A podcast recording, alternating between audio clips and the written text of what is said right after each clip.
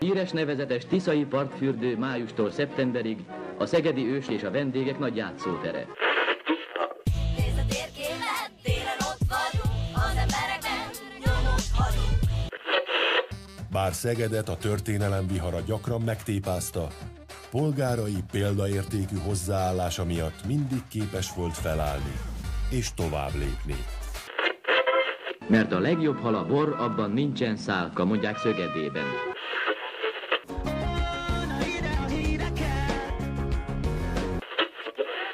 Szegeden nincs már boszorkány. Hello mindenkinek, ez a Szeged Podcast. Szevasztok! Jú, mekkora lendülettel mentünk ebben bele. Őrület, Kovács Norbi. Meg a Gedzó. Já, itten vagyunk. No, ma fogunk kicsit kosarazni, kicsit eszünk egy kis tortát. Már nem teljesen mértékben fogjuk azt megenni.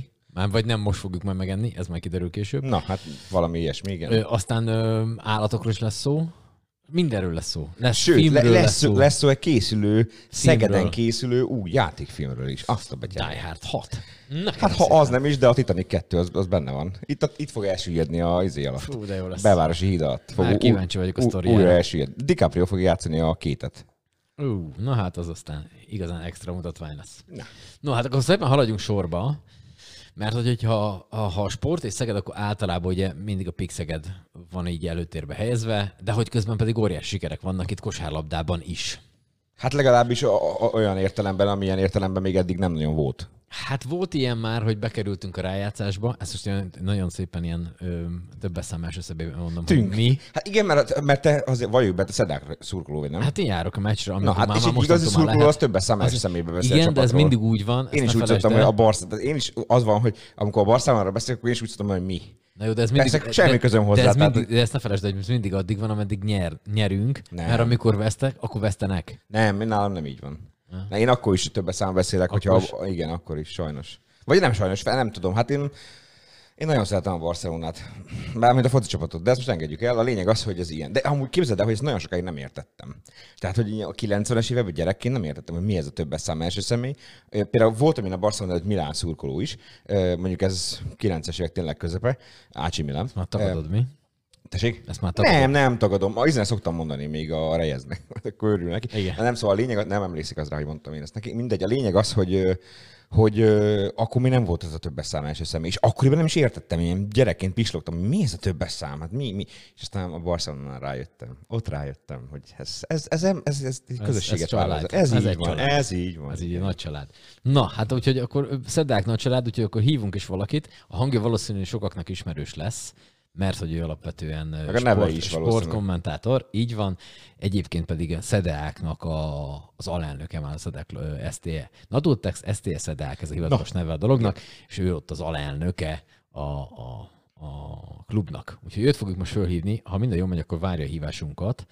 Méhes Gábornak hívják, hogyha valaki így még nem jött volna rá, hogy kivel fogunk beszélgetni. Azt mondta, hogy tud minket fogadni, úgyhogy telefonon, úgyhogy most jó fölhívjuk. Elég sűrű napja volt ma, vagy van ma, de azért azt mondta, hogy besűrít minket ide. Halló, Gedzó és Kovács Norbi!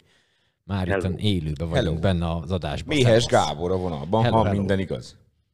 Így van. Nagyon jó. Senki nem lopta el a telefonod és vette föl helyetted. Igen, egy másik férfi hang. Oké, no, hát itt már mondtuk, meg így már beharangoztuk, hogy te az alelnöke vagy a klubnak, ugye? Jól emlékszek? Igen. Na, hát akkor mindent pontosan mondtunk. Hát elérkeztünk odáig, ugye én képbe vagyok, csak hogy most mindenkit kontextusba helyezzük a dolgokat. Ugye a Szedeák bekerült a rájátszásba, annak örültünk, aztán a legjobb 4 közébe jutott, annak örültünk. Most annak pedig annak még jobban örültünk, így van, és akkor most egy kicsit így nem örültünk, mert hogy nem jutottunk a döntőbe, de bronzmeccsé fogunk játszani holnap. A legjobb 4 az elődöntő, mondjuk így, mert hát igen, az ilyen sokkal menőbben hangzik. Vagy hát nem, de na. Aki nem ismeri a kosárlabdát, az talán még jobban érzi ennek a súlyát. Szerintem ez minden megközelítésből menő. Igen, hát a Falco elleni elődöntőt azt 3-1-re elveszítettük, de hát egy olyan csapattal játszottunk, amelyik tulajdonképpen a magyar válogatott gerincét adja, amelyik nagyjából ilyen 4-5-szörös költségvetéssel dolgozik, mint a Szedeák. Nyilván azért, aki jártas a sportban, azt tudja, hogy ez mit jelent. És egy olyan csapatról beszélünk, amelyik megverte ebben a szezonban azt a spanyol Zaragozát, amelyik bejutott a Bajnokok Ligájában a legjobb 4 közé. Tehát azért, hogy helyre tegyük. Ehhez képest azt hiszem, hogy baromi büszkék lehetünk arra, hogy meccset nyertünk ellenük, és nagyon büszkék lehetünk arra, hogy a negyedik meccsen is, ahol aztán végül ugye 7 ponttal elvéreztünk, de ott is tulajdonképpen az utolsó pillanatig kiélezett csatát vívtunk.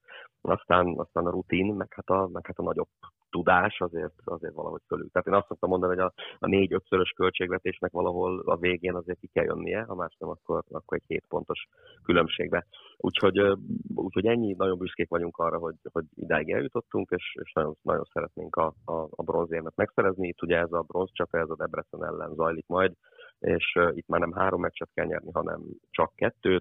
Szombaton, tehát holnap van az első meccs Szegeden, aztán szerdán Debrecenben a második, és hogyha szükség van a harmadik meccsre, akkor az jövő héten megint csak szombaton, megint Szegeden lesz lejátszva. Oké, azt mondtad itt, hogy a Falconál azért pénzügyileg jobban állnak, de mi mégis ott vagyunk azért a legjobb 4-be. Akkor ez mit jelent? Az, hogy mi ennyivel jobbak vagyunk, és nem biztos, hogy a pénz az, ami ilyen nagyon motiváló tényező tud lenni? Vagy most ez a mostani csapat nagyon jól össze van szokva, vagy mi ennek a titka szerinted? Hát ez egy baromi jó csapat, tehát én azt gondolom, hogy nem kérdés, hogy ott van a helyünk a legjobb 4 magyar csapat között a szezon teljesítménye alapján.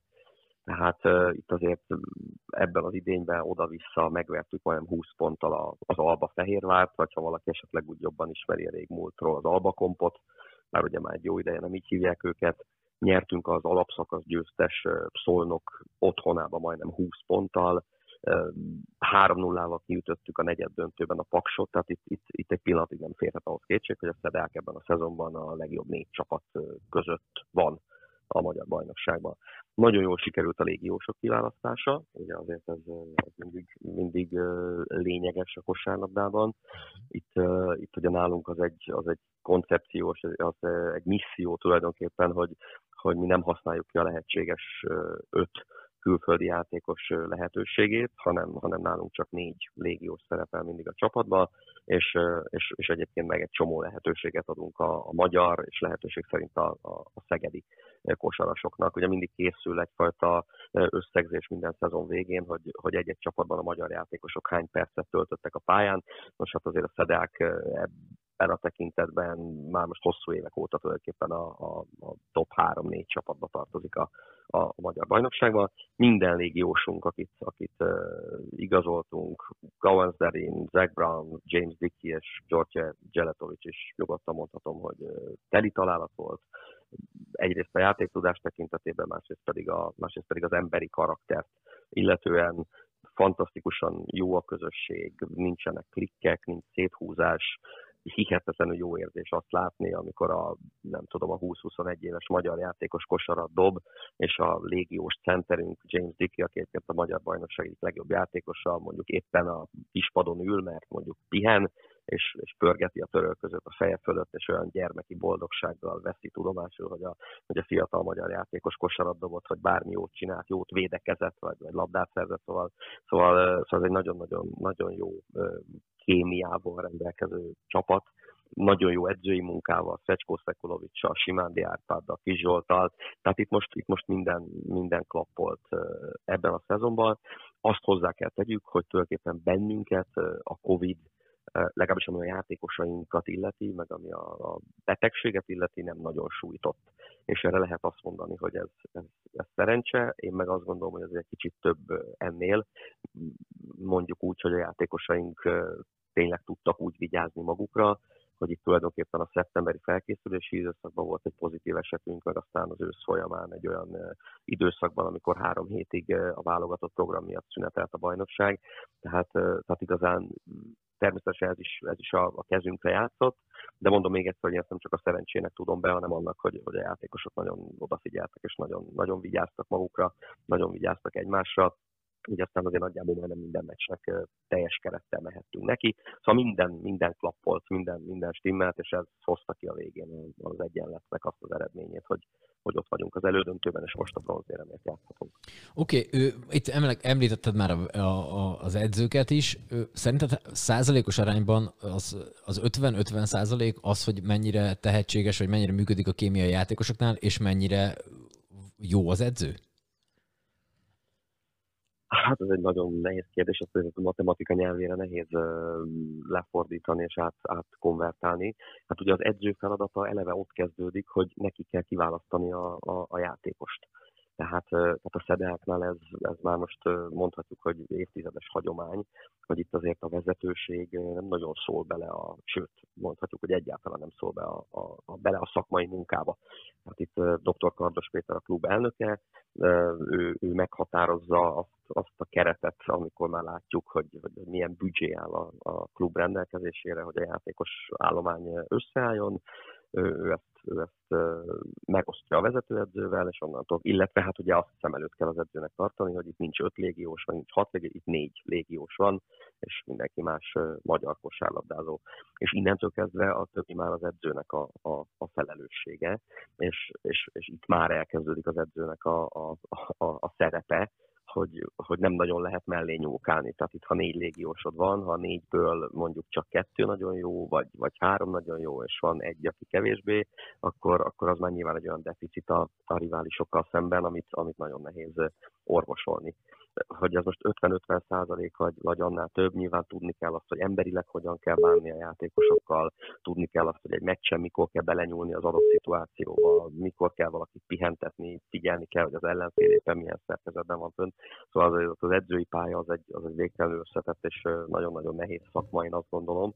De mi nagyon jól állunk, és nagyon büszkén mondhatjuk azt, hogy már tudjuk, hogy következő szezonban is ugyanezzel a szakmai stábbal, tehát Fecskó Szekulovicsal és Simádi Árpáddal vágunk majd neki az új feladatoknak. Igen, a másik kérdés az lett volna, hogyha akárhogy is zárul ez legalábbis nagyon remélem, hogy egy éremre anyagba, de hogy ilyenkor meg lehet tartani a játékosokat? Játékos ember, mert azt már tudjuk, hogy az edző marad, de hogy így a játékosokat mennyire lehet? Csupa furfangos kérdés. Természetesen ez a cél. Hát mi nagyon-nagyon szeretnénk. De hát azért azt is tudjuk, hogy egy ilyen szezon után, egy ilyen teljesítmény után azért a játékosok ázsiója erőteljesen emelkedik. Egyrészt a többi csapat által, másrészt pedig a belső igény, meg a belső ázsió is emelkedik egy-egy játékos fejében, meg lelkében. Mondjuk ki, magyarán szeretnének nagy valószínűséggel többet keresni, mint amit idén kerestek, mert hiszen olyan teljesítményt nyújtottak, hogy joggal reménykedhetnek ebben. Na most itt jön képbe az, hogy itt a Szedeáknál soha nem nyújtózkodtunk annál tovább, mint amíg a takarónk ért, és nem akartuk a takarót úgy megnyújtani, hogy aztán az egyszer csak szétszakadjon és csődbe menjen minden. És itt megint csak kiemelném a klubelnök dr. Kardos Péternek a szerepét. Tehát természetesen az a célunk, hogy megtartsuk ezt a keretet, adott esetben akár egy kicsit még erősítsünk is ezen a kereten, de ez csak azon múlik, hogy hogyan áll majd össze az anyagi keret, és hogyan áll majd össze a büdzsé, úgyhogy azért voltak pozitív visszajelzések így a szezon közben. Tehát volt olyan szponzor, aki azt mondta, hogy hát azért erre a teljesítményre egy nagyon picit azért mondjuk emel azon az összegen, amit eddig adott, és hát akkor várjuk mindenkinek a jelentkezését. Tehát szerintem itt bebizonyítottuk azt, hogy érdemes ebben a csapatban bízni. Aki kint volt, esetleg a 2 Falco meccsen láthatta, hogy nagyon-nagyon komoly nézőszámmal büszkélkedhetünk. Annak idején még a 2000-es évek elején itt azért vastagon volt 1500-as meg 2000-es nézősereg egy-egy kosármeccsen, pedig akkor nem is a bajnoki elődöntőben játszottunk. Tehát itt azért erre megint csak büszkék lehetünk, szóval érdemes a Szedeákban komolyan gondolkodni, ha valaki esetleg mondjuk sportra akar fordítani valami kis pénzösszeget, mert talán megtérül, és nagyon jó volt látni a boldog szurkolókat a győztes Falco meccs után, kicsiket, nagyokat, időseket, fiatalokat, mert az egy olyan élmény volt, amire én azt mondtam, hogy ugye az újkori Szedeák 15 éve működik, az elmúlt 15 évnek biztos ez egyik égköve volt, hogy hogy azt a meccset meg tudtuk nyerni. Az biztos, az biztos. Én töltöttem lottot, úgyhogy hogyha bejön, akkor rám számíthatok, mint szponzor. Jó? Én nem... Rendben, megjegyeztem. Én nem annyira vagyok képben a kosárlabdában, pláne az európai kosárlabdában nem. És... Egy hibája mindenkinek lehet. Igen. Nekem ennél több is van, ne foglalkozom vele. De a lényeg az, hogy arra akarok kiukadni, hogy szerintem lehet, hogy vannak a hallgatók között is ilyenek. Fordítsuk már le ezt egy picit, és ha valaki, akkor te erre biztosan alkalmas vagy, hogy az, hogy a SZEDEÁK megverte azt a Falcót, amelyik a Zaragozát is meg tudta verni, ha jól értem, az mondjuk, ha lefordítanánk mondjuk az európai klubfocira, akkor az mit jelent? Ez olyan, mintha megverte volna egy magyar csapat, azt a magyar csapatot, amelyik megverte a, nem tudom, Borussia Dortmundot, vagy valami ilyesmi? Tehát, hogy körülbelül ez a szint. Tehát, hogy ahhoz kéne találni egy magyar csapatot, amelyik megveri a Borussia Dortmundot. Na jó, hát. Ennyire jó hasonlat. De hogy ez a Zaragózának a helyét próbálom belőni a világ kéz, vagy kosárlabdájába, meg az európai kosárlabdájába. Spanyolország az egy kosárlabda nagy hatalom, ezt nyugodtan mondhatjuk. Tehát itt azért olimpiai döntőket játszottak, meg világbajnokságot nyertek, tehát azért Spanyolország az olyan a kosárlabdában, mondjuk, mint a futballban, nyugodtan mondhatjuk. Tehát abban semmi túlzás nincsen. Most ha van Spanyolországnak jó néhány kiemelkedő csapata, ezek közül az egyik az Zaragoza, amelyik erős játékerőt, jó játékerőt képvisel, és azzal, hogy ők bejutottak a Bajnokok Ligájában a 4-ben, hozzáteszem, azért a Bajnokok Ligája az a 3. számú európai kupasorozat. Tehát ennyit azért a tisztánlátás kedvéért, na de hát azért mégiscsak azért teljesen más dimenzió. Tehát a Falco végül is hiába verte meg őket a csoportjából, egy vereséggel több volt, mint amennyi kellett volna, tehát nem tudott a csoportjából túljutni. Tehát én nem tudom, hogy jó ezt lefordítani, de... Akkor mondjuk ki, egy tök rossz ötlet volt, hogy megpróbáltam. Nem volt rossz, csak ezt át kéne gondolni, tehát nem akarok hülyeséget mondani. Aha. Olyan ez, mintha nem tudom, mondjuk, mintha Ferencváros megveri az egyik legjobb spanyol csapatot, mondjuk. Hát én azért mondtam a Borussia Dortmundot, mert igyekeztem az európai klubfocit. Nem a Real Madridot, meg nem a Sevillát, meg nem az Atletico Madridot, de mondjuk meg tudom. Meg nem a Barcelonát. Egy erős, igen, tehát egy erős spanyol. Igen, én azért mondtam a Borussia Dortmundot, mert igyekeztem a jelenlegi európai klubfociba egy ilyen nagyon erős, a prémium kategóriában egy nagyon erős középcsapatot mondani, aki mondjuk nem a jelenlegi, mit tudom én, Manchester City, meg nem is mondjuk a PSG, vagy a Barcelona, vagy a Real Madrid, hanem egy olyan csapat, ami nem biztos, hogy minden évben BL döntőt játszik, de azért ott van mindig a BL-be az esélyesek között, vagy azok között, akik azért hát legalább a 8 közé eljutnak. Szóval egy erős csapat. Meg kell nézni, mondjuk melyik az a klub, amelyiknek a Ferencvároshoz képest mondjuk 5-szörös a költségvetése, és akkor... Akkor azért közelebb vagyunk. Ez akkor magyarul a lényeg az, hogy ez egy nagy szegedi eredmény, és akkor most meg jön a bronzmeccs. Ez annyira nagy eredmény, hogy ilyen a szegedi férfi kosárlabdázásban még soha nem volt. Tehát ugye a szegedi csapat valaha a legjobb elért eredménye az 5. hely volt, és az is az 1940-es, meg az 1950-es években. Tehát a legjobb 4-ben szegedi férfi kosárlabda csapat. Hát nem, de úgy emlékszünk rá, mint a tegnap lett volna. Igen. Szegedi férfi kosárlabda csapat az soha nem volt a legjobb 4-ben. Tehát ez egy ilyen léptékű eredmény. És mi erre az eredményre szeretnénk tovább építeni a jövőt. Ugye itt azért az elmúlt 1-2 hétben elég sok olyan kérdést kaptam én is, mert a kollégák is, hogy na és akkor megnyeritek a bajnokságot, tehát azért az, nagyon szívesen megnyerjük a bajnokságot, csak akkor tessék a büdzsét meg 3-szorozni, meg 4-szerezni, és akkor megpróbáljuk megnyerni a bajnokságot, jobb esélyünk lesz rá, mint amennyi így van. Tehát azért az fontos, hogy mindenki a talajon maradjon, és mindenki reálisan tudja értékelni ezt a helyzetet, és mindenki tudjon nagyon örülni annak, hogy most itt vagyunk, de azt azért vegyük tudomásul, hogy tényleg a Dávid szerepét játsszuk a sok-sok góliát között, és aztán van olyan, hogy Dávid nyer. Ja. Szombat 6 óra Újszegedi Sportcsarnok, jól tudom? Így van, várunk mindenkit. Fontos, hogy védettségi igazolvány kell hozzá, yep. Illetve 18 év alatt ugye kell egy személyigazolvány, vagy egy útlevél, hogy az életkort azt be lehessen pontosan azonosítani. És hát nyilván azért a szurkolók megmutatták az elmúlt két hazai meccsen, amikor már bejöhettek, hogy mennyit segítenek a csapatnak, meg hogy milyen sokat számít, ha ott vannak, úgyhogy aki teheti, az jöjjön holnap. A Debrecen is nagyon-nagyon erős csapat, ugye egyetemi csatáról van szó, mert ugye a Naturtex STE Szedeák játszik a DEAC-szal, a Debreceni Egyetem csapatával, tehát ez ad még egy kis pikantériát az egésznek. Erősek, kupadöntőt játszottak, ők is megszorongatták ott a Falcót, úgyhogy szerintem jó meccs lesz, és minden egyes szegedi szurkolóval egy picit nagyobb az esélyünk, aki kijön, hogy legyőzzük őket, és aztán a végén megszerezzük a bronzérmet. Of course, legyen így. Méhes Gábor, nagyon szépen köszönjük, hogy itt voltál. Köszönjük szépen, és akkor sok sikert. Hát hajrá, Szedeák! Mi nagyon köszönjük szépen. Sziasztok! Hello! Ciao. Na hát így, úgyhogy holnap 6-tól meccs van. Komolyan megjött a kedvem, kimegy. Hülyéskedsz, simán. Hát ezt ilyenkor nyomni kell, ilyenkor nincs mese. Közben pedig már itt ilyen csipegés volt. Csak nincs védettségi kártya. Hoppá, még lehet. Még ma még megérkezhet. Befuthat a játék. Apámhoz küldik, majd mindjárt hívom is fel az adást, hogy megjöttem. Na, kártyát, valahonnan egy kártyát. Oké, na közben pedig már itt csipogás volt, nem tudom, mennyire haladszódott bele a sztoriba, mert hogy... A következő vendégünket már hívjuk is, gyakorlatilag. Most te vagy a telefonközpont. Én most átvettem. Azért van a görkorcsolya, nem rossz ez a telefonálgatás, ez majdnem, hogy biztos.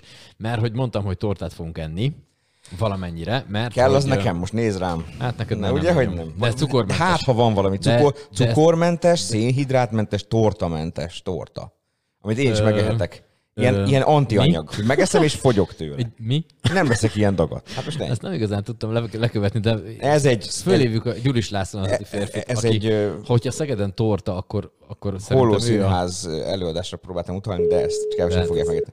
Az majdnem biztos. Nincs benne se víz, se citrom, se tea. Köszönjük szépen. Ez egy holószínház sztori. Ezt a Gyuris Lászlót hívjuk, bocsánat, csak próbáltam végigmondani, hogy a Norbi ne dubára be. Hello, szia! Hello, itt van a Kovácsem Norbi is. Hello! Szervusz, Gyuris László. Nagyon jó, szervusz, Gyuris László vagyok, szia! Hello. Na kérlek szépen, tortázunk egy picikét, mert hogyha Szegeden tortáról van szó, akkor téged kell megkérdezni, én azt gondolom. Jó helyen járunk? Hát engem is, vannak azért többen is, de megtiszteltetés, hogy ezt megteszitek. No, kérlek szépen, hát ország tortája ilyenkor már javában zajlik ez a történet. Abszolút, és hát ugye augusztus 20-a környékén már a halandó emberek is megkóstolhatják azokat a dolgokat, amik esetleg nyernek. Szegeden most megint jól állunk, ugye, hogyha jól tudjuk, abszolút, akkor van. Uram, így van, két torta Szegedet képviseli. A tavaly is, ugye tavaly 3 képviselte, most 2, tehát ez csodálatos Szegedre nézve.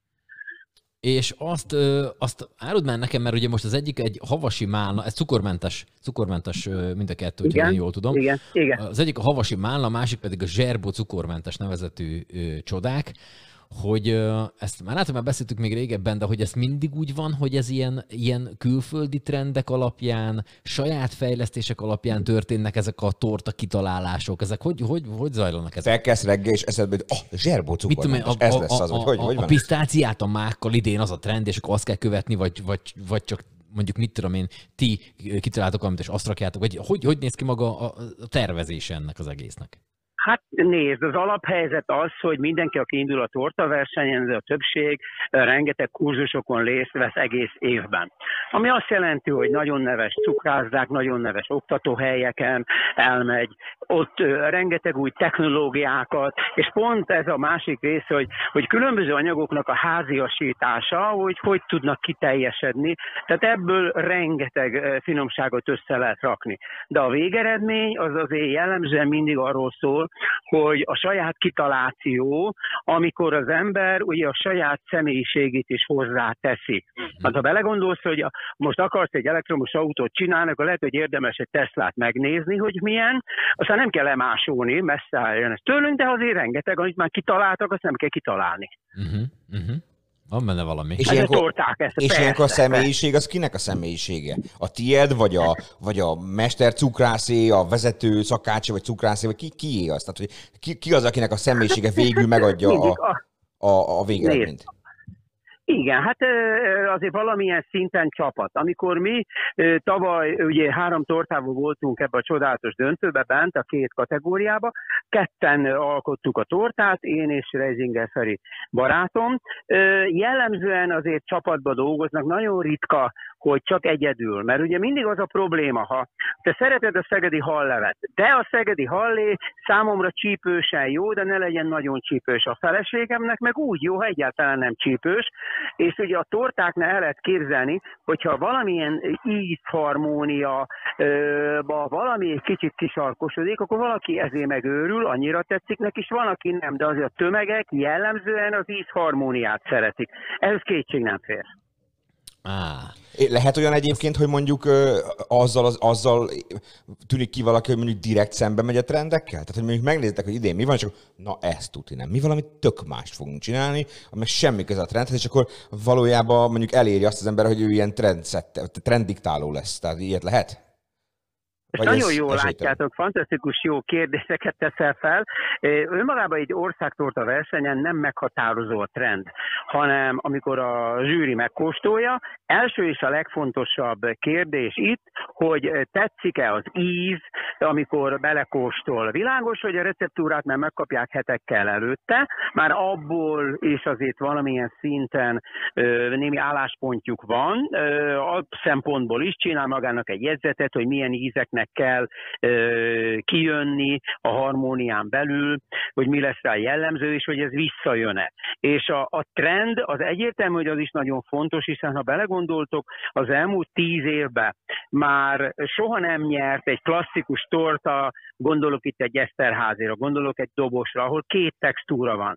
Tehát legalább 4-5 textúra van, és hogy értsük, hogy mi a textúra, ugye van egyszer a felvert, van valamilyen krém, amit lehet musz, és ugye ezen kívül van valami ropogós rész, valami csoki, és még valami gyümölcs is. Már most, amit végigmondtam, itt 5 textúra van egy adott tortába. Ugye ez egy eszterháziban 2 van. Van a krém és a lapok, és ezek ismétlődnek. A dobosba szintén. De ez ilyennel már nem lehet nyerni, ez szinte 100% biztos, bár soha nem lehet mondani, hogy 100%. És hát ugye az ideit, amiről most beszéltek, ugye ezt a Novák Ádám, aki nálunk volt nagyon 10 évig cukrász, a fő alkotás az ővé volt, de ők is csapatba dolgoztak most ugye ezzel a 2 tortával. Azt így mondtuk itt a versenyt, hogy itt ha tortáról van szó, akkor mindig ez a kör alakú torta van. Ez formailag meg van kötve, hogy ez kör alakúnak kell lenni a tortának?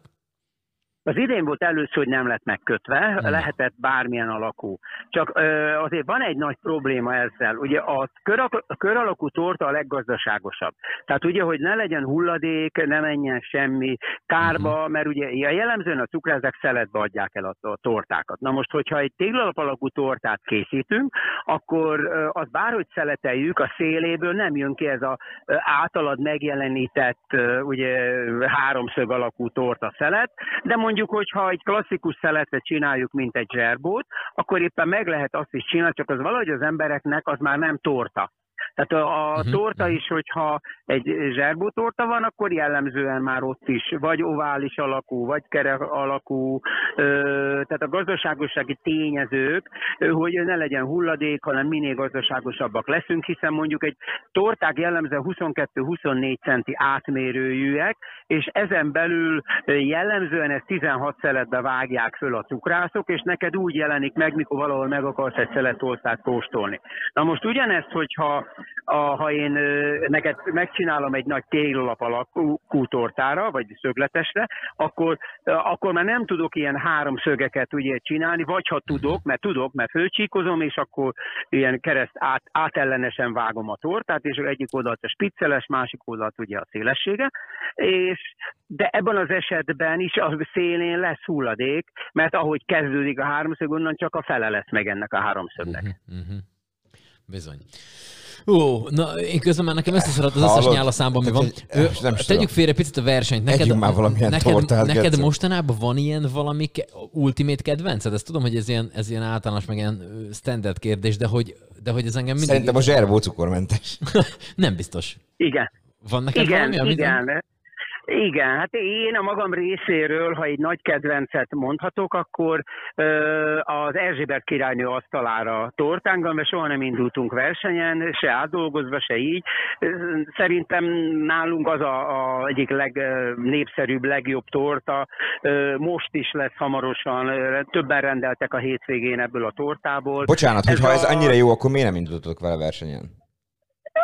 Nem tudom, hogy miért, nem tudok választ adni. Azért nem, mert ez nem a mai nap alkotása, és nem is a tegnap, hanem ez az 1800-as évek végén egy sváb receptúrát kaptam. Tehát ez valójában nem is az én alkotásom, hanem egy nagyon jó barátom, akik sváb származású voltak a nagyszülei, ott kézzel képzel egy olyan receptúrát, ahol latba néha, meg ilyen pohára, meg ilyenek, így a receptúra írva van, és akkor hol magyarul, hol, érted, németül van írva. Mikor a sorokba, hogy jutott eszébe, vagy a félsorba. A mami, ahogy lejegyzetölte. És akkor ezt ugye megkaptam, ezt a receptúrát, akkor én megcsináltam, és valójában ez nem a mi tortánk, ez egy nagyon kedves barátom, aki különben, amikor megcsináltuk, eljött, megkóstolta, és közölte, hogy ez a torta nem jó. Pedig a receptúra technológia volt, beszélgetés volt, hogy nem jó, ezt akkor nem csinálhatom, nem engedi, hogyha így csináljuk. És akkor változtatni kellett, miközben a textúrákon kellett változtatni. Tehát a textúrán belül különböző mogyoró szemcsenagyság és egyéb ilyen kis rafinériákon képzeldek kellett változtatni, és tehát eljött, megkóstolt, és mondta, na most ez már majdnem jobb, mint az övé. Mert ő is mindig karácsonyra süti a családjának. Ezt tehát ez mondjuk nem a mi alkotásunk, és ugye hát szokták mondani, más tollával ne ékeskedj. Az ember ugye nagyon szívesen inkább sajáttal indul, de azért a kicsi gesztenye, azt hiszem, hogy az elmúlt időszak egyik legsikeresebb tortája volt, mert hiszen a mai napig is rengeteget eladunk. Többet eladunk, mint a tavalyi tortánkból, ami kicsi mogyorócska volt, és az a torta az a tavalyi versenyen a legkülön díjas volt, amikor azt a díjat adták meg, hogy a legjobb gyógynövényekkel készülő torta. De én most, én most összekeveredtem. Akkor a királynő asztalára meg a kicsi gesztenye az nem ugyanaz? Vagy az ugyanaz? Nem. Jó, oké. Erzsébet királynő asztalára az egy cukros torta, egy kicsit a Ferrero Rocherra hasonlít, egy eléggé karakteres, pont ezért szeretik a vendégek nagyon. A kicsi gesztenye az egy cukormentes, aki 2019-ben volt az év tortája. Tehát akkor ez egy ilyen mogyorós, ez a királynő sztori. Igen, így mert azt nem mondtuk még igazi, valódi török mogyoróval, ízgazdag, nagyon-nagyon különleges. És abból mondjuk egy normál szeletet nem is annyira szoktak megenni, ez benne nagyon-nagyon különleges. Szobahőmérsékleten kell lenni, tehát nem jó, hogyha hűtőből kiveszed és úgy eszed. Tehát rengeteg olyan kis rafiné, tudod, mint a hallé, vagy az újházi tyúkuszleves, hogy forrón kell lenni, hidegen nem jó. Vagy egy jó kamember sajt, amikor már kicsit az egy szobahőmérsékleten van az is, és akkor az akkor jó. Így, ahogy mondod, aki imádja az illatát, az ízét, annak is szobahőmérsékleten kell. Kiveszed a hűtőből, nem jó. Azt nem úgy kell lenni, így van. Meg nagyon jó, ahhoz egy isteni finom bagettet kell mellé rakni, érted? Tehát akkor az egy kis zöldhagymával. Hát. Na most, ha én jól emlékszem, akkor ilyen május 2. fele, június eleje, de aztán lehet, hogy tök rosszul emlékszem, ilyenkor szokott lenni ott a Krauzál téren egy ilyen kóstoló nap, vagy hogy is fogalmazzak, amikor ott bemutatjátok a különböző fagylaltokat, tortákat, nem tudom, de azt hiszem az inkább a fagylaltok. Tavaly nem. Idén lesz, vagy hogy kell elképzelni? Igen. Fagylaltok terén is lesz ilyen, meg a torták terén. És ez mikorra számíthatunk erre? Most hogy már úgy lehet közlekedni. Drága barátom, a pandémiától kezdve itt mindentől múlik rengeteg, tudod, hogy mikor engedik meg, hogy minden úgy legyen, ne kelljen oltásigazolvány, mert azért a fiatalabb korosztályig annyira nem rendelkezik oltásigazolvánnyal, mert ők mindig hezitálnak. De szabad téren szokott lenni, nem? Hát igen, de akkor is azért, tudod, maszk kell, meg oltási, tehát azért bonyolult, meg ha valami probléma lesz, és bebizonyosodik, hogy ezen a rendezvényen fertőzöttek az emberek, annak nem kis következménye van ránk nézve. Akkor még egyelőre pontos dátum nincsen, tehát még az nincs, hogy mikor lesz, de tervezitek, hogy lesz. Igen. Hát most képzeld, bemegyek hozzád, most a szokásoktól eltűn, a puszi elmaradt, mert most Covid van. Igen. Na. Így van. Oké. Okay. Na jó, hát akkor várjuk azt, hogy mikor lehet megkóstolni ezeket a tortákat legelőször, és akkor hát sok sikert kívánunk. Nektek, és szezonra bízunk benne, hogy már frankon menjen. Oké. Okay. Köszönjük. Gyuris László, szervusz, ciao. Sziasztok, sziasztok. Imádom, ahogy tud beszélni erről. Zseniális. Én fölbontok egy csokoládét, nem bírom. Tehát az és közben igen, azt nem mondtuk el, akkor legyen már most teljesen a kukerek. Ugye Novák Ádám cukrászmester, csak közben annyira telefonálgattunk itt, ugye a Havasi Mános zserbó cukormentes van még versenyben, ő egyébként a rögkézműves cukrászdának a cukrászmestere, és június 8-án lesz a döntő, és akkor kb. Ez ugye augusztus eleje, és ugye augusztus 20-án szokott ez már a nagy közönség elé. Akkor lehet megkóstolni az ország tortáját. És akkor ebből ugye van normál, meg ugye cukormentes. Hát Novák Ádámnak meg akkor csapatnak egy kalappal. Üzenjük a csapatnak, hogy csapassák. Hajrá, nyesessék neki, ahogy kell. Hú, de tényleg, tehát az a baj, hogy tudjuk, hogy ez egy hallgatós műsor, meg ez ilyen rádióban is néha, de ha valaki úgy tud beszélni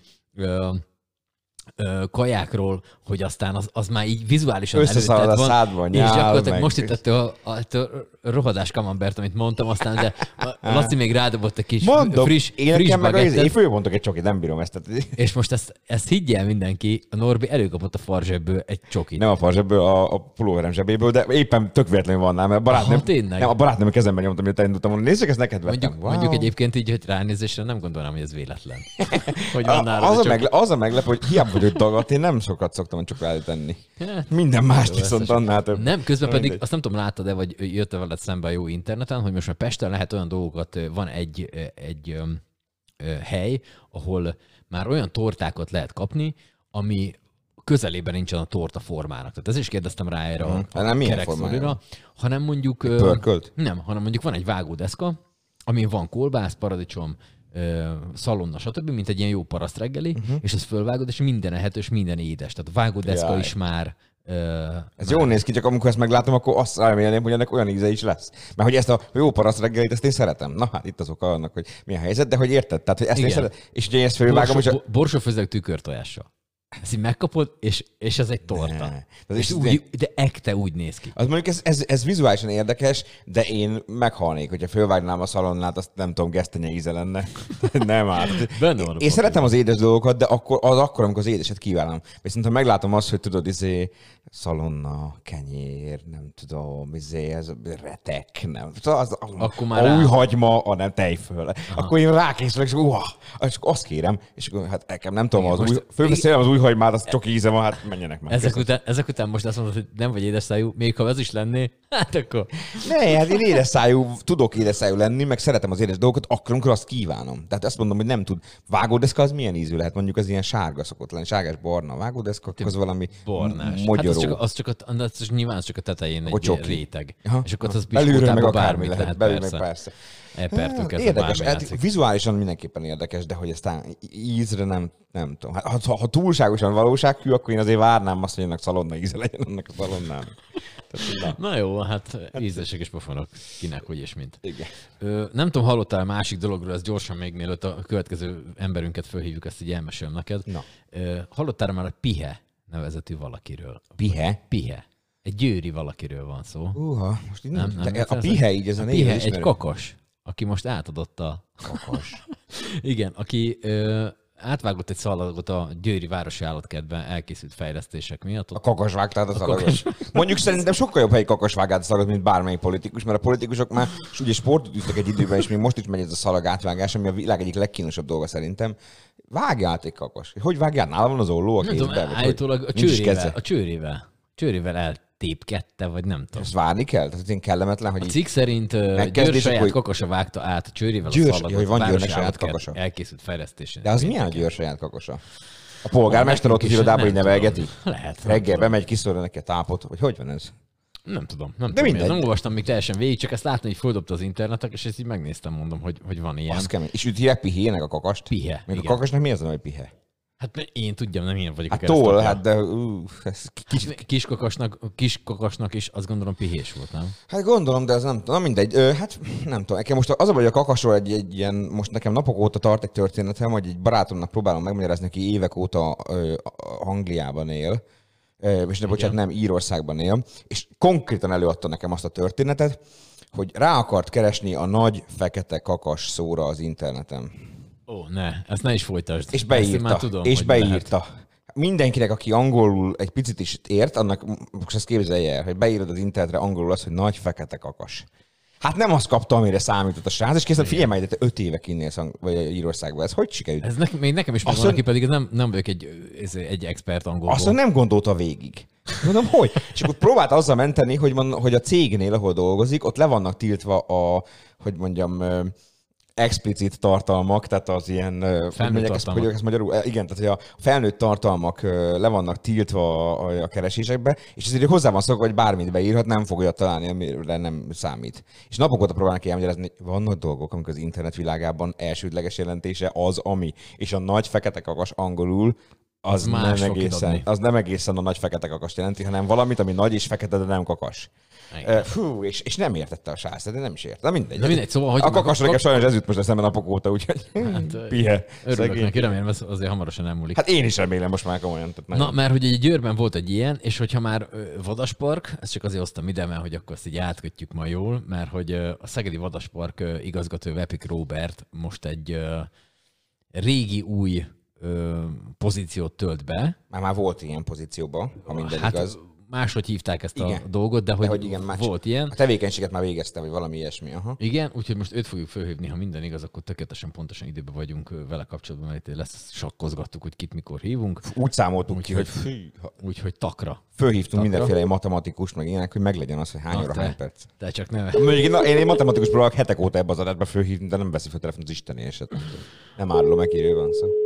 Szóval a szegedi vadaspark igazgatóját. Hát vagy nem hívjuk föl.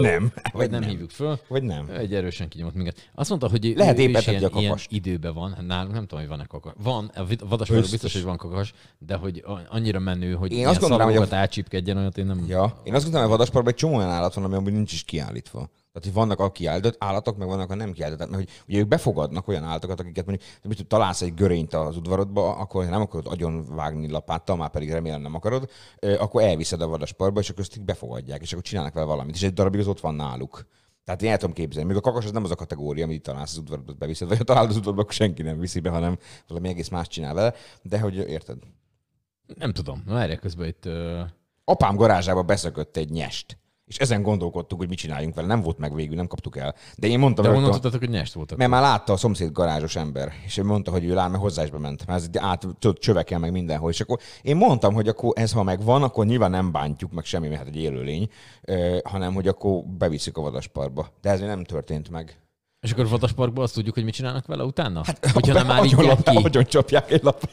Hát nyilván nem, hát pont ez a lényeg. Hogy, na jó, hát, csak mondtad, hogy ezt nem, már, tehát nem ők a közönség előtt. Hát persze, ők értenek hozzá, gondozzák, nem tudom, és akkor utána valamit nem tudom. Hát ezt majd a Robi megmondja. De... Jó, azt hittem, hogy ezt végig tudod így már, hát ne, mi történik ott a nem kiállított állatokkal. Hát nem tudom, mi történik ott, de az szabadon engedik egy idő után? Hát lehet, igen, hogy visszaviszik a természetes élőhelyre, és akkor ellengedik meg, stb. Persze. Hát ez a lényege annak, hogy állatmentő projektek, meg stb. Persze. Mert ők szakemberek is értenek hozzá. És nem ez a Nemzeti Állatvédelmi Tanács elnöke lett egyébként Vepic Robert, és leginkább az érdekelne engem, mert hogy kérdezték őt ezzel kapcsolatban, hogy most mi a feladata leginkább ennek a dolognak, és van egy csomó olyan dolog, amit te is mondtál, kóborállatokat, mit tudom én, még az illegális szaporítókat is még meg tudom érteni. Hát, hogy valaki valamit, mit tudom én, olyat, ami mondjuk védett. Tudod megérteni? Igen, hogy ő ezzel foglalkozik, mert hogy ebben van neki pénze. Ja, értem. Ezeket még úgy értem. Viszont nem tudom elképzelni 2021-ben, hogy legyen, de akkor ezek szerint még van, állatviadal. Mert hogy ezzel is föl akarnak menni. Jó, tehát, hogy... de nagyon nem, hogy de nem, van, hanem okay, nagyon... de mi, ez kutyákkal? Jó, mondjuk ez nem Magyarország, például kakasokkal, hamákakas, de mondjuk ez nem Magyarországi sztori általában, mondjuk szerintem Magyarországon is vannak ilyen őrültek. Azt mondom, hogy okay, de mondjuk ez Dél-Amerikában. Hát jó, oké, de ez az, hogy Dél-Amerikában hallasz ilyenekről, de hogy Magyarországon is biztos, figyelj, mindennek van szubkultúrája, tehát az a kérdés, hogy mennyien űzik, de hogy tuti biztos, hogy van egy pár őrült, aki csinál ilyeneket. Ja, szerintem simán. Kutya, az tuti van. Azt mondja, tudod, a három gyúrós tesó, akik nyilván gyúrós tesók és gyúrós állatok között érzik jó magukat. Tehát, gyúrós tesók? Hát de nem, hát ezek, hát ott no, el tudod képzelni, hogy milyen emberekre gondolok. Azok az állatoknak se egy csivavát választanak, hanem valamilyen durva pitbullt, és akkor aztán oda viszik, és akkor megy a méregetés, hogy akkor kinek a kutyája az erősebb. És akkor összeugrasztják, jó, azok szerencsétlenek széttépik egymást, azokat nem érdekli, hanem a végén megtérnek, na látod, az olyan jobb volt. Ez van. Nem tudom, hogy ilyen van, illetve... Hát szerintem van. A kutyás az tuti van Magyarországon, hát kakasos azt nem tudom. De ezeket, a kakas az amúgy az Ázsia, a kakas viadalok. Hát ős hazája, azt hiszem. Igen. De milyen van még? Van még szerintem... Nem tudom, szerintem mondjuk aranyhal párharc, az mondjuk lehet, hogy nincs. Ritka, az ritka. Azt szerintem ritka. Tudod miért, mert hogy elfelejti a két aranyhal, mire odajönnek egymást, hogy miért mennek. Tehát... Te ki vagy? Te ki vagy? És ez van. Azok elfelejtik. Hát szerintem én valószínűleg azt, hogy csótánypárban sincsen, nem gondolnám. Nyúlharc se, azt sem nem tudom elképzelni. Hát én kakason és a kutyán kívül nem tudnék mást. Hát milyen agresszív állatok van. Macskát mondjuk el tudnék képzelni, két macska összeugrik. Azok bármire képesek. Mondjuk én szeretem a macskákat, de hogy az érted. Tehát két macska, hogy itt gyepálja egymást, de hát azok csak inkább a végén aztán együtt gurigatják a gombolyagot. Vagy a nyestek. Erre nem gondoltam még? Lehet, a híres algyai gyilkos nyertek. Lehet, hogy a nyers azért menekült be a te garázsába, mert hogy menekült a másik elő, mert üldözte egy ideje. Nem tudom. Bandaháború volt. Igen. Hát makos házi nyers. Na, nem próbáljuk még egyszer félni a Vepic Robert. Nem tudom, mi lehet még. Elefánt. Olyan se nagyon. Elefánt bárharc. Amikor rohadt nagy tér kell. Megkérdezzük a Robit, hát ha. Meg ott egy elefánt bedűlödik, akkor düdborít mindent. Nem hiszem, hogy... Meg ott ketten. De mekkora ketrecke? Nem, ott nem ketrecke már. Nem tudom. Halló. Halló. Gedzo, meg Kovácsom Norbi, szervusz. Hello, szia. Hello. No, közben már mi már itt fölvezettünk téged jól, hogy a Nemzeti Állatvédelmi Tanács elnöke lettél, gratulálunk. Taps. Yeah. Taps. Erre csináljuk a tapsot. Én próbáltam tapsolni, csak Gedzo nem kezdte el. Azaz. Yeah. Csináljuk meg a tapsot. Oké. Isten igazából te már voltál ilyen vezetője, nem ennek, mert hogy nem így hívták, hanem korábban. Ezt mesélj nekünk, hogy ez hogy néz ki most, jelen állapotban? Ugye annyit kell tudni, hogy ez a tanács már létezett, elég idézőben hosszabb története is van. Ugye az állatvédelem ugye a világon egyre hangsúlyosabb, egyre több szerepet kap az emberiség életében. Persze tudjuk azt, hogy nagyon sok más fontos dolog is van, tehát, de azt gondolom, hogy mindig egy ügye, aztán mert tudósunk mondta azt, hogy az emberek hogyan bánnak az állataikkal, az eléggé az egész szocializációkra kiveti az ászlót. Ezt gondolom, ez nagyon fontos dolog. És ugye ez a tanács ez már létezett, aztán utána volt egy-két év, amikor kicsit háttérbe szorult, és most a kormány úgy találta, hogy ezt a tanácsot újra létre kell hívni. Ez egyrészt az állatvédőknek a kérése volt, másrészt pedig a hatóság, akik az állatvédelemmel foglalkoznak, az Állategészségügyhatóság, illetve itt a jegyzők is ugyanúgy támogatták ennek a létrejöttét, hiszen nagyon sok olyan feladatkör van, amit láttunk, idézőben segítettünk tanácsokkal, és az összes ilyen jogszabálynak a létrejöttében részt vettünk véleményezéssel, és így elég komoly plénum van ebben a bizottságban, tehát egyre hangsúlyosabb szerepet kap, ugye több államtitkár van benne, tudományos akadémia, egyetemek, tehát hogy azt gondolom, egy elég komoly szakmai bázis sikerült összehozni, és azt gondolom, ez mindenképp egy hatalmas érték az állatvédelem számára, és arra remélem, hogy én kis szürke emberként pedig megpróbálom ezt úgy is mondjam irányítani. Ugye azt tudni kell, hogy van egy társadalmi Novák Péter miniszteri biztos úr, aki az állatvédelemért felel, és ketten próbáljuk ezt menedzselni, és abszolút a szakmával szeretnék foglalkozni. Hiszen szerintem az a legfontosabb az én részemről, de neki más feltei vannak, de természetesen azt ő menedzsel és ő csinálja, de együtt tudunk dolgozni, tehát azt gondolom az a legfontosabb, hogy szakmailag abszolút egy húron pendülünk, és egy irányba szeretnénk tolni ezt a keret. Na közben itt, hogy mikkel fogtok foglalkozni, volt itt egy ilyen, hogy állatviadalok szervezői ellen való fellépés, ezt mi nem tudtuk elképzelni, hogy én egyrészt az, hogy még ilyenek vannak, másrészt meg, hogy ezt milyen állatokkal űzik, nekünk a kakas és a kutya. Én azt mondtam, hogy tuti vannak, de én is a kakas meg a kutyát tippelem, ami így Magyarországon létezhet, inkább a kutya szerintem, de lehet, hogy tévedek. Annyit tudni kell, hogy ugye ezek a viadalok, ezek már nekik sajnos vannak, hiszen ez egy szerencséjáték egyik formája tulajdonképpen, tehát itt fogadnak a kutyákra, vagy az állatokra, amelyek ugye különböző Gérdalokon vesznek, és elsősorban tényleg a kutya meg a harcikakosok, amik dominálnak, ugye. Ázsiában pedig ugye a medve kutya párharcsa ritka, tehát ugye az érdekes csináltak. Medve és kutya. Hát igen. Van olyan kutya, bocsánat, van olyan kutya, ami egy medvével fel tudja venni a harcot? Hát én szerintem igazán nagyon nehéz ezt mondani.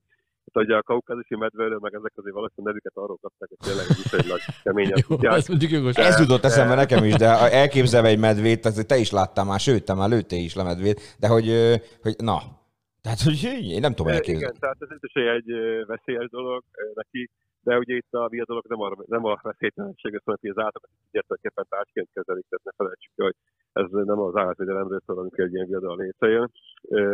Ugye ez teljesen tilos egyébként, és itt a rendőrségnek elég komoly feladata az, hogy ezeket felszámolják. Így itt két nagy gond van. Egyik az, hogy nehéz tudomány szerezni, hol vannak ilyen viadalok. A másik pedig az, hogy utána az állatokat el kell helyezni valahol, és ezek a kutyák azért nagyon sokszor komoly sérüléseik vannak fizikálisan, és hát mentálisan is eléggé sérültek az állatok, hiszen őket tényleg arra képezték, hogy egy másik kutyát keményen tulajdonképpen harcban akár el is pusztítsák. Jézusom. És emiatt nagyon nehéz őket szociálisan együtt tartani. Én azt gondolom, hogy ez egy nagyon nagy kihívás, ugye ezt nem mi számoljuk föl, nem a tanács. A tanácsnak ez a jogi hátteret kell segíteni, biztosítani, illetve a tanácsokkal megállni ennek az egész rendszernek. És hát az állatvédőkkel közösen kell dolgozni, hiszen az állatvédők rendkívül komoly munkát végeznek Magyarországon, nagyon sok állatvédő szervezet van, akiknek a munkája azt gondolom, hogy nem lebecsülendő és nem hogy hanyagolható egyáltalán el. Itt az a lényeg, hogy itt nagyon komolyan össze kéne szervezni, hogy egy ernyő alá szedni őket, és közös ügyünk legyen tényleg az állatvédelem, ami azt lógunk szolgálunk is. És van még egy nagyon fontos dolog, hogy ugye az lenne hosszú távú cél, hogy ugye az állatvédők most nagyon sokat dolgoznak, itt ugye az adó 1%-ából tudják fenntartani a munkájukat, de hosszú távon esetleg jó lenne, hogyha valami állami forrás is sikerülne erre létrehozni. Ugye hát tudjuk, hogy járványhelyzet van, nagyon nehéz helyzetben van a gazdaság, de remélem azt, hogy egy pár éven belül létre fog jönni egy olyan alap, amit tényleg az állatvédelmi munkát is fogja tudni támogatni, és hogyha ez létrejön, akkor azt gondolom, hogy egy kicsit új alapokra lehet helyezni az állatvédelem szakmai munkáját. És hát ugye a vadaspark is állatvédelmet, ugye mi a mentett állatokkal, védett túlszertátokkal foglalkozunk, illetve lefoglaltakkal, de azt gondolom, hogy a haszonállattársaság mentés is legalább ennyire fontos. És ugye itt ezt kéne majd országosan koordinálni, szerintem a bizottságnak kell felelni a szerepelni. No hát nekem ezzel kapcsolatosan van egy gondolatom még, ami lehet, hogy teljesen távol áll ettől, és nagyon buta gondolat. De lehet, nem lepődnénk meg. Ugye? De lehet, hogy nem. Hogy ugye mi beszélünk itt ilyen kakasviadal, meg kutyaviadal, meg amikor az emberek konkrétan fizikailag bántják az állatokat, tehát mondjuk egy átlag állampolgár. De mennyire tartozik mondjuk a ti összefogásotok, ti munkátok részeként mondjuk az, amikor az állatokkal szembeni szervezet és akár esetleg még jogi keretek között végzett, hogy mondjam, hát nem a legszebb elbánás ellen léptek fel, végre kinyögöm, hogy miről akarok beszélni, az állatkísérletekről. Tehát mondjuk az állatkísérleteket ti bármilyen formában foglalkoztok ezzel, szerepetek nektek ezt mondjuk egy jobb szabályozást kitalálni, vagy azt, hogy esetleg ajánlásokat tegyetek, hogy hogyan, milyen cég Magyarországon hogyan végezhet ilyet, vagy hogy a kormány ezt hogyan szabályozza, vagy ez teljesen a ti látókörötökön kívül esik? Ugye a laboráratoknak és a kísérleti állatoknak van nagyon szigorú szabályozás, hogy hogyan lehet ezt végezni. Ez a mai napig már üzemel és hatályos jogszabály. Hát azt gondolom, hogy itt alapvetően a probléma alapvetően megvan oldva. Uh-huh. Ennek az ellenőrzése, ez egy hatósági feladat. Ezt mindenképpen szerintem fontosan csinálják. Egyébként az a, hogy is mondjam, hogy régen volt sanyarúságos majmok önöketeszek befegyükön különböző vizsgálati eszközökkel, ezért ez már nem így van teljesen, tehát teljesen átalakult ez a rendszer, és ez nagyon fontos, hogy át is alakuljon. Illetve még itt egy dolgot hagytam az eddigi felsorolásról, ami nekem az egyik legnagyobb szívügyem, és ezt nagyon-nagyon szeretném, hogyha tovább folyna, ez az oktatási munka, az állatvédelem. Tehát egy ilyen felelős gazda gondosság, ez mindig egy ilyen unásig mondott, hogy is mondjam, szöveg. De hogyha belegondolunk abba, hogy tulajdonképpen az emberek hány darab húsvéti nyuszit, hány darab tengeri malatot vesznek tulajdonképpen megfontolatlanul, meggondolatlanul. Ezek az állatok utána hova kerülnek, egy ékszerteknősről beszélünk, hogy kidobunk ugye a legegyszerűbb a hazai tavakba, ezzel a hazai bocsájteknős állományunkat ugye veszélyeztetjük. Tehát, hogy azt gondolom, hogyha ezekre fetjük én a lakosság figyelmét, illetve ugye mondhatok ilyet például a kísérletjátoknál, hogy ami szerintem alapvetően egy lejátszott dolog, és nagy gondot én abban nem látok jelenleg, azt gondolom, ezek egyre jobban háttérbe szorulnak. Hogyha ezeket a munkákat tudjuk tovább folytatni, és ezt tudjuk fogni az átő szelteket, akkor szerintem láthatjuk azt a nagyon sok mindent. A célunk az ugye, hogy itt Magyarország az egyik legátkötelezettebb legyen az állatvédelemért. Ez ugye ki kell a társadalomnak a szándéka, nagyon fontos. Igaz, a kormánynak a szándéka is legyen ez, hogy mögé áll ennek a kezdeményezésnek, ennek a tulajdonképpen igénynek, ami társadalmi igény. Hogyha ez így lesz, és egymást talán a kettő közben, hogy tényleg Magyarország el tud indulni az állatvédelemnek az útján. Nem is elindulni, mert elindultunk, hanem inkább folytatjuk ezt az öt, és hogyha jól csináljuk, akkor tényleg lehetünk meghatározók az egész életben az állatvédelemben. Oké, mennyire kell nekünk ebbe fejlődni? Nagyon hátul vagyunk? Szerinted vagy? Hát azt gondolom, hogy nagyon szépen fejlődünk. Én szerintem nem vagyunk hátul egyáltalán. Itt inkább a legnehezebb az egyensúly megtalálása, mindig én azt szoktam mondani. Tehát az, hogy a meddig állatvédelem, mikortól BTK, tehát büntetőtörvénykönyv. Tehát mindig ez egy ilyen nagyon fontos dolog. Én azt gondolom, hogy a legfontosabb a lakosságnak a szemlélet formálása, és hogyha mindenki egy kicsit állatvédő lesz, minden gyerek, akkor azt gondolom, hogy utána évek múltán mindenki nem lesz igény kutyaviadalokra, nem lesz igény idézőbb átkínzás különböző formája, hogy az régen tudjuk azt, hogyha születtek egy tanyán kis kutyák, kis cicák, akkor a tanyasi gazda megoldotta a problémát, és nem lettek kis cicák utána. Vagyis hát, hogy elpusztították őket akár. Most már ez nem divat, én azt gondolom. És itt az lenne a cél, hogy ne szülessenek meg az állatokat, mert nincs szükségünk. Tehát, hogy egy felelős gazda az nem csak az felelősség, hogy úgy tartsam az állatomat, hogy az jó érezze magát és élete végéig, legyen megfelelő helye, hanem az is fontos, hogy ne szaporítsam. Akkor szaporítsuk, amikor erre szükség van. És nagyon sok ilyen szaporító állomás van Magyarországon, legális, illegálisan, ezek kutyákat tényleg, ameddig csak lehet szaporítják, adják el a tőket akár szerte Európában. Ezek ellen mindenképpen föl kell például lépni, azt gondoljuk. És hogyha ezt jól csináljuk, akkor mindenképpen egy kicsit, hogy is mondjam, tudunk tenni az állatvédelemért, és nagyon sok állatnak tudunk jobb értetni. Mielőtt fölhívtunk volna, beszélgettünk itt a Gedzóval arról, hogy ugye létezik egy olyan, hogyha mondjuk én Szegeden találok egy állatot, pláne mondjuk különleges állatot, de nem is biztos, hogy kell annyira különleges lenni, és nem tudok velem mit kezdeni, de hát nyilván bántani sem akarom, akkor elvihetem a szegedi vadasparkba, és akkor ti gondját viselitek, kezdtek vele valamit. Ez most onnan merült fel, hogy például mondjuk nekem, elmeséltem a Gedzónak, nekem apám garázsába beszökött egy nyest, és arról beszéltünk, hogy ha majd megfogjuk azt a nyestet valahogy, akkor mit csináljunk vele. Végül nem fogtuk meg, szerintem elmenekült, vagy valami történt, de hogyha mondjuk megfogtuk volna, akkor nyilván nem akarjuk bántani, akkor ilyenkor bevihetjük a vadasparkba, vagy és akkor ti majd a megfelelő helyen szabadon engeditek, nyilván szakemberek vagytok, ti tudjátok, hogy hol érdemes ezt csinálni, hogyan érdemes csinálni, meg tudjátok vizsgálni, hogy egészséges, stb. Jól gondolom, hogy foglalkozik ilyennel a vadaspark, és ha igen, akkor hogyan, milyen formában? Ugye erre föl vagyunk készülve. Ugye mi ezt a 97 óta csináljuk ezt az állatmentést, ez egy elég komoly munka. És ugye itt a nagyon szertágazó tevékenység, ugye madarak, emlősök, kölyökállatok, sérült állatok, tehát ilyen egzotikus állatok, amiket lefoglalnak, vagy behoznak, megunnak. Ez egy nagyon szertágazó tevékenység. Azt látni kell, hogy befogadunk minden olyan hazai állatot, amely védett, vagy vadon élő, vagy fokozottan védett. Ugye házi állatokkal kevésbé foglalkozunk, ugye erre megvannak a különböző állatvédő szervezetek, de segítünk ugye mindenkinek. Hogyha beérkezik egy állat, ugye mindig az első megvizsgál az állat egészségügyi állapotát. Hogyha ez egy ragadozó, mondjuk egy róka vagy egy nyest, akkor mindenképpen meg kell tudnunk azt, hogy történt esetleg emberrel interakció, megharapott-e valakit, van-e veszély, hogy betegséget átadjon. Ha van ilyen veszély, akkor mindenképpen az a 14 nap karantén az kötelező, hogy megvédjük az embertársainkat, esetleg attól, hogy komolyabb betegségnek essenek áldozatul. Illetve a másik, az, hogyha alkalmas szabad életre az állat, akkor el kell engedni vissza a vadonba, hiszen ott a helye, ott született, akkor ott is éljen tovább.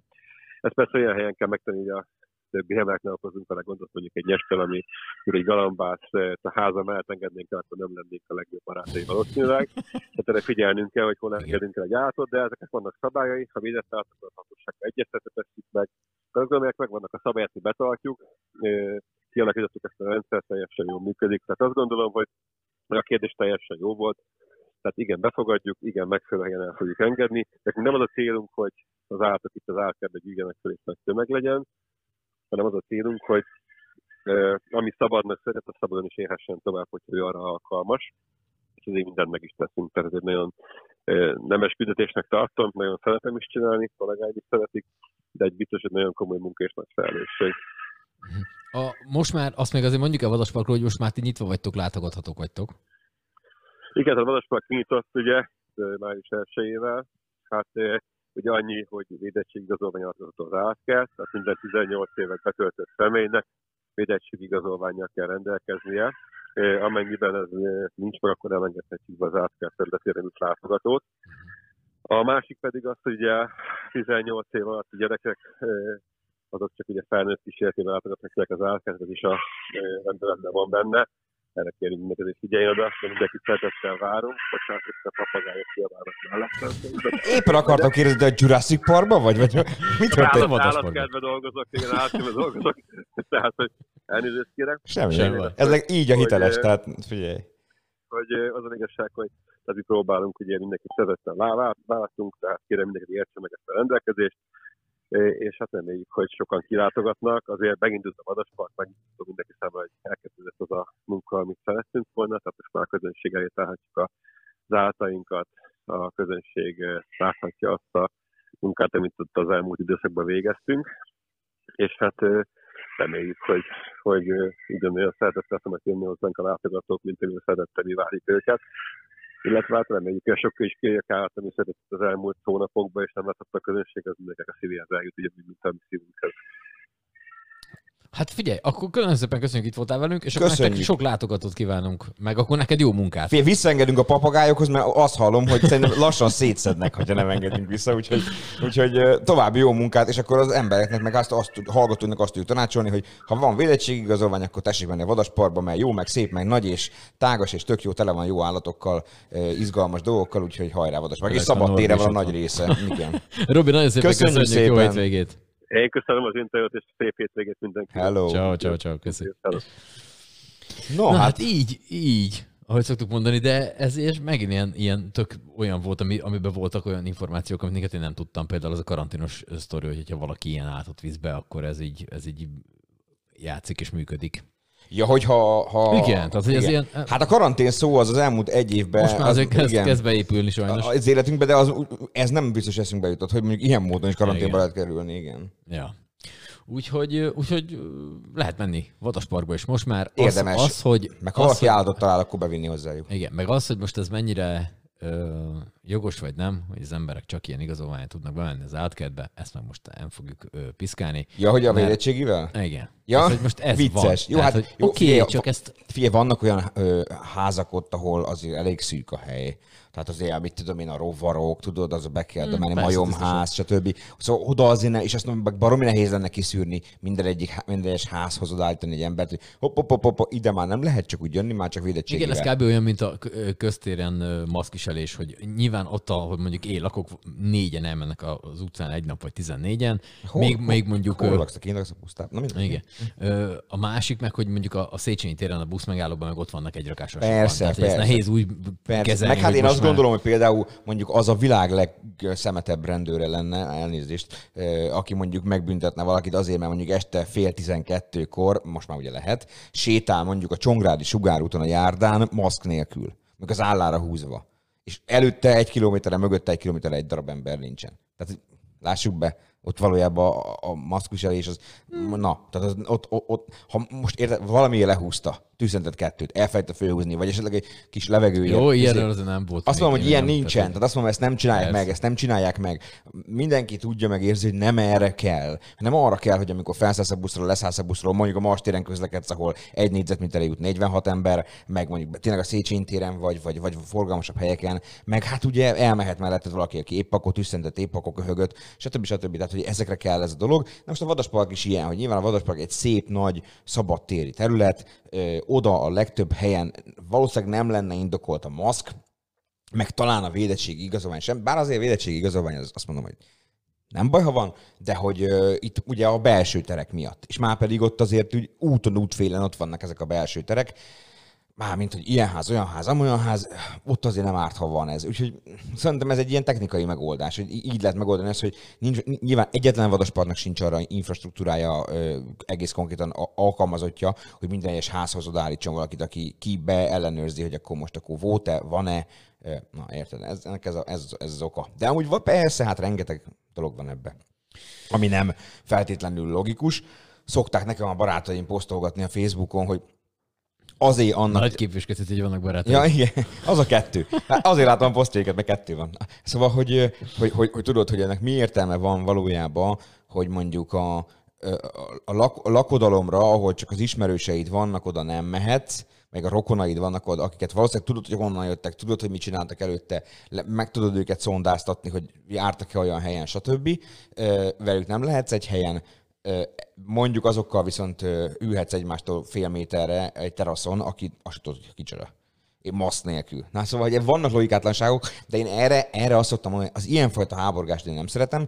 Van ennek a járványhelyzetnek, járványkezelésnek, kormánynak, egyebeknek számtalan olyan oka, ami lehet őket, vagy olyan oka, ami lehet őket piszkálni, de ezek azon a dolgok, amiket muszáj valahogyan határt szabni. Neki muszáj valamilyen keretek közé szorítani, és ez szerintem az a keret, ami ilyeneket okozhat. Tehát, hogy aki ezen háborog, az azért háborog, meg keresi a háborgás lehetőséget. Na, viszont, okay.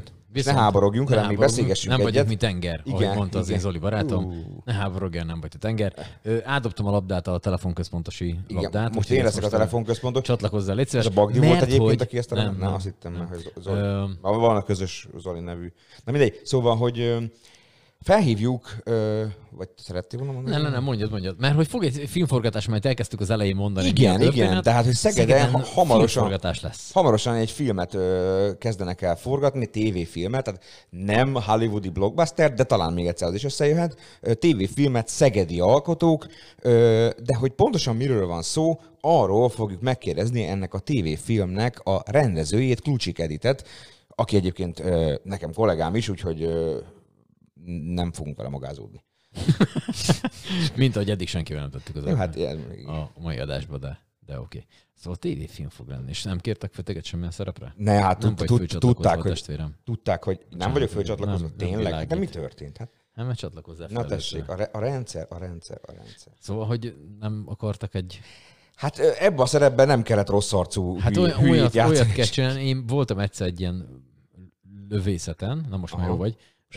Most jó vagy. Egy ilyen lövészeten, amikor annyira jól lőttem, hogy mondták, hogy én mehetek egy Hollywoodba, de csak Z-kategóriás filmekben játszatok katonát vagy rendőrt. Amiben nem lőnek. Két kitétel volt, hogy nagyon hátul legyek, és ne látszódjak. És ne lőj. És amúgy bármit, tök jó vagy. És bármit. Szóval... Ezen kívül bármit eljátszatok. Azt mondták. Nem, hát nem kellett rossz arcú hülye ebbe a műsorba, vagy ebbe a filmbe, úgyhogy nem kértek fel, hogy szerepeljek. De megkérdezzük, majd ezt is megkérdezzük az Edittől, hogy lett volna nekem szerep. Már hívjuk is. Nagyon jó. Én is megmucsorgom magam oda valami statisztériába. Hát ha. Halló, Klucsik Edit. Szia, Edit. Gedzó és Kovácsány Norbert.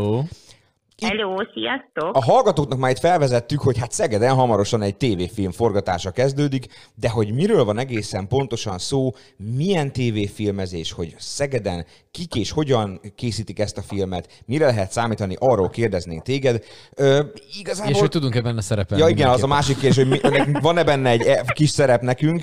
Én mondtam, kérdezte a Gedzó tőlem, hogy nekem nem volt-e benne egy szerep, mert mondtam a hallgatóknak, hogy ismerjük egymást, régóta kollégák vagyunk, tegeződni fogunk, és mondja a Gedzó, hogy és akkor nekem nem volt benne szerep. Hát mondtam, hogy rossz arcú hülyére nem volt szükség a filmbe, de hogy hát ha valami más, esetleg a Gedzónak még leesik. Na, de igen, komoly... én háttérbe sétáló nagyon jó tudok lenni. Tehát én azt tudtam hozni. Nagyon. Esetleg nyulak, tyúkok, csibék lenni. Hát, most, hogy a Norbira végignézek, minden eszembe jut, de a csibe az biztos az nem. Az már nyúl se. Hát figyelj, egyéb... Esetleg uborka krupli. Nagyobb az már talán egy uborka. Nagyobb testű haszonállat esetleg tudnék még lenni. Uborka, talán bevállalok egy uborkát. Vagy kofa szerepet is ajánlhatnék nektek. Kofa? No, az nem rossz. Kofa. Azt én szívesen. Most a Norvé megborotválkozott, úgyhogy gyakorlatilag egy kendővel még akár tudunk bele csinálni. Most kezd már visszanőni. Simán lennék kofa. Én amúgy lennék kofa, tényleg. De a Gedzó, ha mellettem ott állna, akkor mi olyan kofák lennénk, mint a nem tudom, a Brian életében, hogy elkezdeném még alkudni is. Igen, az biztos. Akár ilyen szerep várhat rátok. Most mindjárt leleplezzük a hallgatók. hallgatoknak, ugye, hogy mi is ez. De mi is ez? Van a filmben egy piacos jelenet. Nem tudom, hogyha valaki látta a Pince Színház már 2 évvel ezelőtt a Tessék engem elrabolni című előadását, akkor ez tulajdonképpen annak az előadásnak az alapján készítendő tévéfilm lenne, ifjúsági film. Tehát eznek még van egy nagyon-nagyon régi előzménye, egy Márton Klára nevű írónő, aki az én földém, gyomai származású. Ő írt egy gyerekregényt ezzel a címmel, egy kisfiúról szól, aki árvaházban él, nincsenek szülei, és hát nagyon vágyik arra, hogy egy család legyen körülötte, és erről a családkeresésről szól tulajdonképpen a regény. Ebből készült 1980-ban egy film Vencel Verával, többek között a főszerepben, de maga a darab az egyáltalán nem ehhez a filmhez nyúlik vissza. Janik László készítette a darabnak a szövegkönyvét, illetve utána ő rendezte belőle az előadást, és ez az eredeti könyvhöz nyúlik vissza. Varga Bálint pedig nagyon remek zenéket írt hozzá, tehát ez egy ilyen musical jellegű darab volt, és tulajdonképpen ennek a megfilmesítése fog majd most történni. És hogy jött ez? Hogy ez pont ezt a filmet, pont itt Szegeden, ugye ha jól tudom, akkor a Szeged Televízió stábja, most úgy csinálok, aki nem tudnám, de jól tudom, szóval a Szeged Televízió stábjának egy része készíti ezt a produkciót. Hogy jött ez? Ha jól tudom, akkor valami pályázat is van ebben talán, vagy tehát, hogy valami... Igen. Képzeljétek, az Emberi Erőforrások Minisztériuma úgy gondolta, hogy támogatnia kellene a helyben játszó színházi csoportokat és a helyben dolgozó televíziós filmes csapatokat, és kitaláltak egy ilyen pályázatot, hogy helyi színházak pályázhatnak arra, hogy helyi stábokkal összefogva egy előadásukat megfilmesítik. És amikor mi egy olyan jó 1,5 évvel ezelőtt a Kancsáros Orsival, a Pince Színház művészeti vezetőjével összedugtuk a fejünket, hogy vajon a Pince Színház melyik előadásával pályázhatna, akkor gondoltuk azt, hogy olyan kevés ifjúsági film készül, hogy lehet, hogy ez egy ilyen rés lenne, ahol lenne keresni valónk, hogy nem valami nagyon nagy klasszikusnak a művét, nem egy mai kortárs szerzőnek a drámáját jelenítenénk meg, hanem akkor elmozdulnánk abba a vonalba, ami nekünk ugye mond, bár lehet, hogy nektek már nem ilyen kemény kalap és krumplió. Dehogy nem, pont ezek jutottak eszembe. Mindjárt rá akarok erre kérdezni, persze, hát hogyne. Vagy Utánam srácok, persze. Vagy a Hó öcsi sorozat. Tehát én például gyerekként Égigérő fű, igen. Poldi bácsi, ezeken, bizony Poldi bácsi, csak azt a zöld gyepet. Csak. A jó zöld gyep. Igen, az a jó zöld gyep. Tehát, hogy tulajdonképpen ezt az ízt szeretnénk egy kicsit visszacsempészni, mert szerintem a mai televíziós kínálatból ezek hiányoznak. El is tünedeztek egyébként, 80-as évek végéig nagyon népszerűek voltak a különböző tévéjátékok, ezek picit most háttérbe szorultak, de ez az ifjúsági film ez szinte teljesen eltűnt, és akkor ezért volt ez az ötletünk, és úgy tűnik, hogy bevált, mert nyert végül is a Pince Színház, és akkor így, mint alkotótársak tudunk ebbe bekapcsolódni. Lényegében megválaszoltad a kérdést, amit felszerettem volna tenni. Én nekem az egész gyerekkorom... Nekem az egész gyerekkorom erről szólt, hogy néztem, részben erről szólt, néztem ezeket a 80-as években készült ifjúsági filmeket, és én imádtam ezeket, mert mindnek volt egy bája, volt egy hangulata, egy olyan világot mutatott be, ami azért nekem még ismerős volt, de már volt benne egy nosztalgikus íz is, mert egy nagyon picit már később voltam kis, meg fiatal, vagy hogy mondjam, kiskamasz gyerek, de nekem ez nekem tökre ment, és ezek teljesen eltűntek. És most meg akkor ezek szerint, hát ha más nem, legalább ez a produkció valamennyire visszahozza ezt. Mennyire szándék az egyébként nektek, hogy mondjuk ne ilyen nagyon mai legyen, vagy az a cél, hogy nagyon mai legyen esetleg, vagy hogy visszautaljon egy kicsit, vagy visszahasson azokra a régi filmekre, tehát emlékeinket felébressze. Vagy ez teljesen a mai gyerekeknek szól, és akkor lesz benne egy csomó, nem tudom, okostelefon, meg közösségi média. Ez egy nagyon jó kérdés, Norbi, mert pont amikor összegyűltünk egy ilyen előstáb értekezletre, akkor a világosító szekciónak a vezetője kérdezte ezt meg, hogy na és ez milyen hangulatú lesz ez a film. És akkor mondtam, hogy ilyen kemény kalap és krumplior hangulatú lesz ez a film, tehát nyilván én most nem akarok itt az anyagi dolgokkal előhozakodni, de azért nem egy olyan bőséges a költségvetés, tehát ne ilyen több 10 vagy 100 millió forintos költségvetésre gondoljatok. Hát nem kaptátok meg azt a pénzt, amiből az Avatar készült, gondolom. Tehát, hogy... Igen. Vagy, a... azért... vagy nem is tudom, a de... Trónok harca teljes összes évada. De még szerintem a kincsemet se kaptuk meg. Mondjuk az vagy is 3 milliárd forint volt. Igen. Vagy a Hídember. Az meg egy, igen.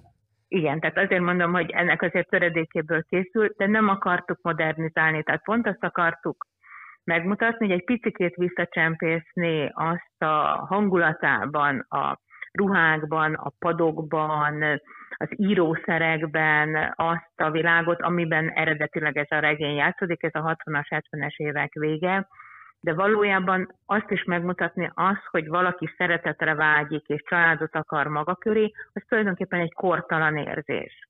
Tehát az bárhol élsz a világban, hogyha eltűnik körülötted ez a kapaszkodó, akkor te ezt szeretnéd magad köré újra kiépíteni. Tehát ebből a szempontból egy ilyen kortalan, vagy akár modern történet is lehet, viszont a megjelenésében abban valamilyen módon próbálunk, ha legalábbis csak ilyen ecsetvonásokban, vagy illusztrációkban, de vissza utalni arra a korra, amikor ez játszódott. Említetted azt, hogy ez nem egészen a Vencel Vera filmra hasonlít majd, hanem a regényt veszi alapul. A Vencel Vera a főszereplésével készült filmet azt mennyire vetted te mondjuk elő, mint rendező? Mennyire nézted meg mondjuk olyan szemmel, hogy mit lehetne belőle esetleg ellesni, vagy mi az, amit biztosan nem akarsz, hogy ne legyen olyan, mint az? Tehát megnézted esetleg emiatt újra, nyilván régen láttad biztosan, de hogy volt-e ilyen, vagy teljesen úgy állsz hozzá, hogy nem is nézed meg, nem foglalkozol vele, aztán majd, ami lesz? Nem, direkt nem néztem meg. Pont azért, hogy ne égjenek be képek, amik mondjuk ott nagyon jól sikerültek, és ezt le akarod utána azért. Tehát nem egy remake-et akarunk csinálni.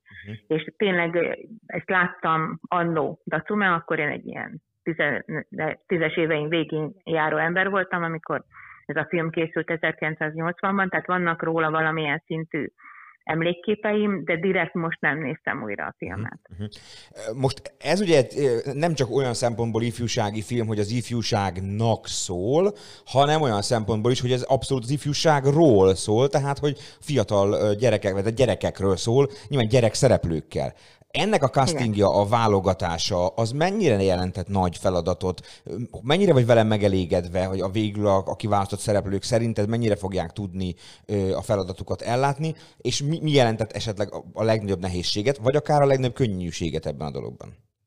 Hát ebben tulajdonképpen ez egy nagyon könnyű része volt ennek a történetnek, és ebben a kulcsfigura Janik László volt, és azok a gyerekek, hál' Istennek az elmúlt másfél év alatt nem nőttek túl sokat.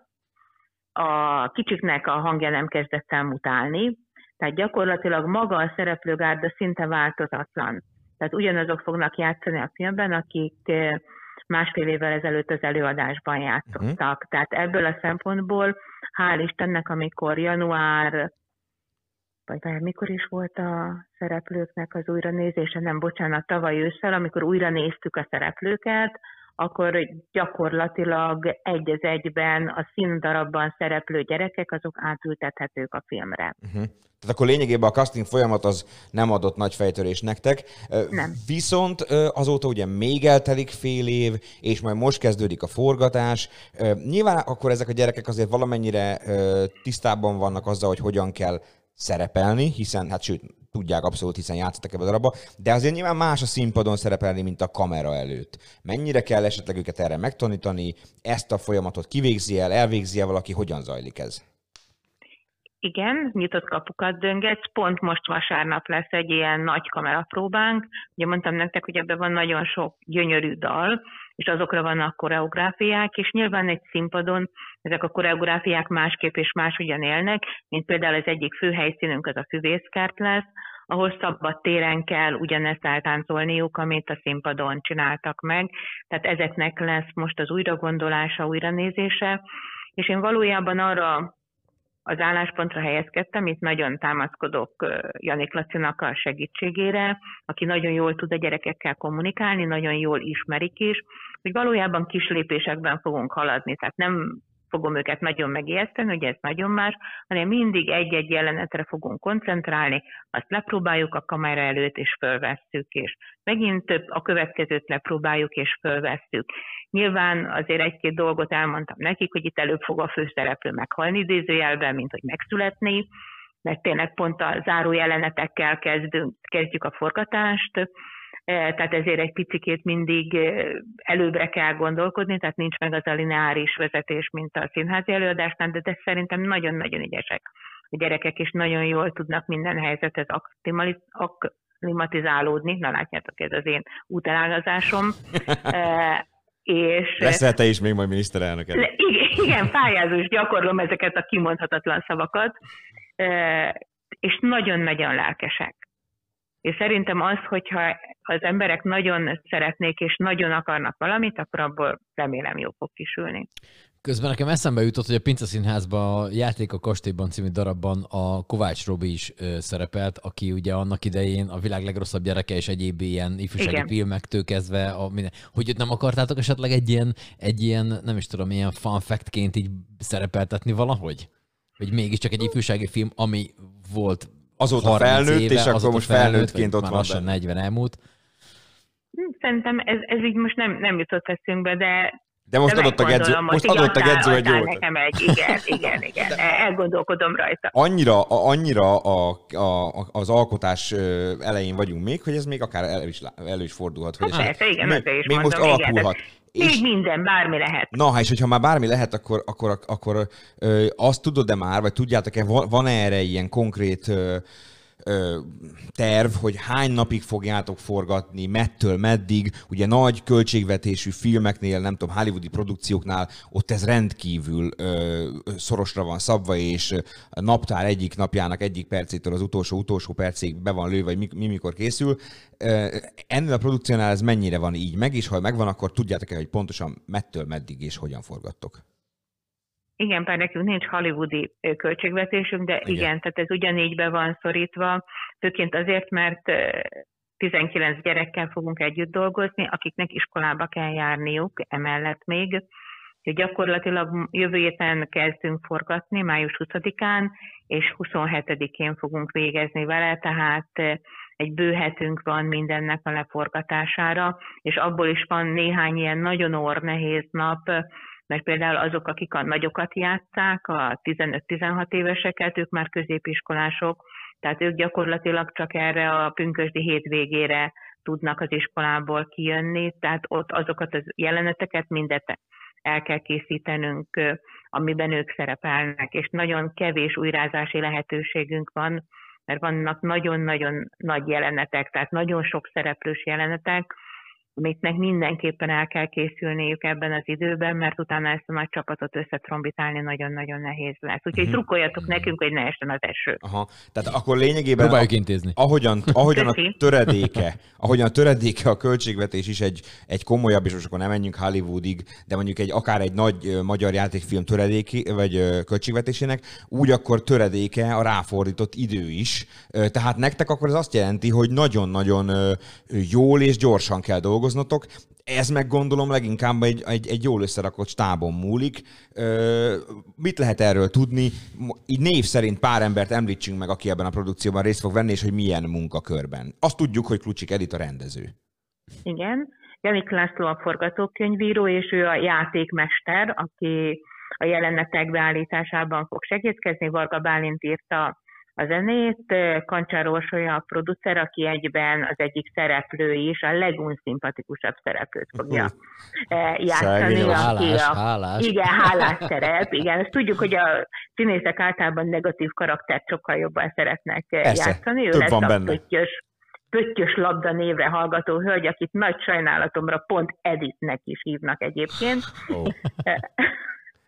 A televíziós stábból szeretném kiemelni Dani Gézát, ő lesz a vezető operatőr, illetve Jimmy Gémánt Istvánt, ő a másik operatőre a produkciónak.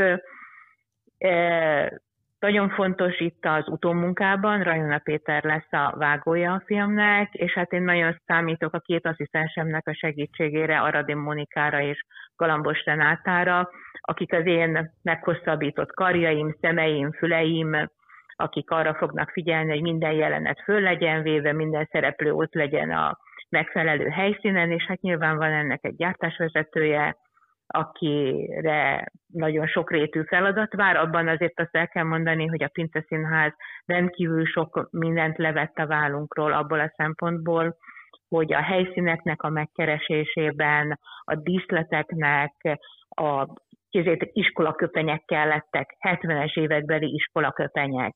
Tehát egész mozgalom indult a közösségi oldalakon, hogy szerezzenek nekünk 19 iskolaköpenyt. Uh-huh. Ráadásul gondolom, azok olyan... nagyjából ugyanúgy kell kinézzenek, mert nem lehet teljesen más. Igen. Vagy olyan iskolapadot, amik ugye már nincsenek, mert mindenütt leselejtezték, maximum ilyen iskolamúzeumokban, tudjátok, még ezek a régi beülős iskolapadok. Szerintem ti már nem is ilyenekben tanultatok. Hát az elején talán, igen. Én még arra emlékszem, talán még az alsó tagozatban ilyen padokban ültünk, és a nagyon nagy összefogás alakult ki, tehát egy csomó mindent így be tudtunk szerezni, de mondom, ebben tényleg nagyon sok mindent levett a mi vállunkról a Pince Színház, tehát ezeket a részeket ők szinte abszolút átvállalták, és akkor van ugye egy nagyon erős műszaki része, azt a csapatot Fischer Gábor fogja össze, és hát azt azért elmondom, hogy mindannyian ízlelgetjük ezt a filmforgatást. Tehát mi alapvetően televíziósok vagyunk, akik a nem fikciós műsorokhoz szoktunk hozzá. Van egy esemény, kimész, leforgatod, minden adott belőle.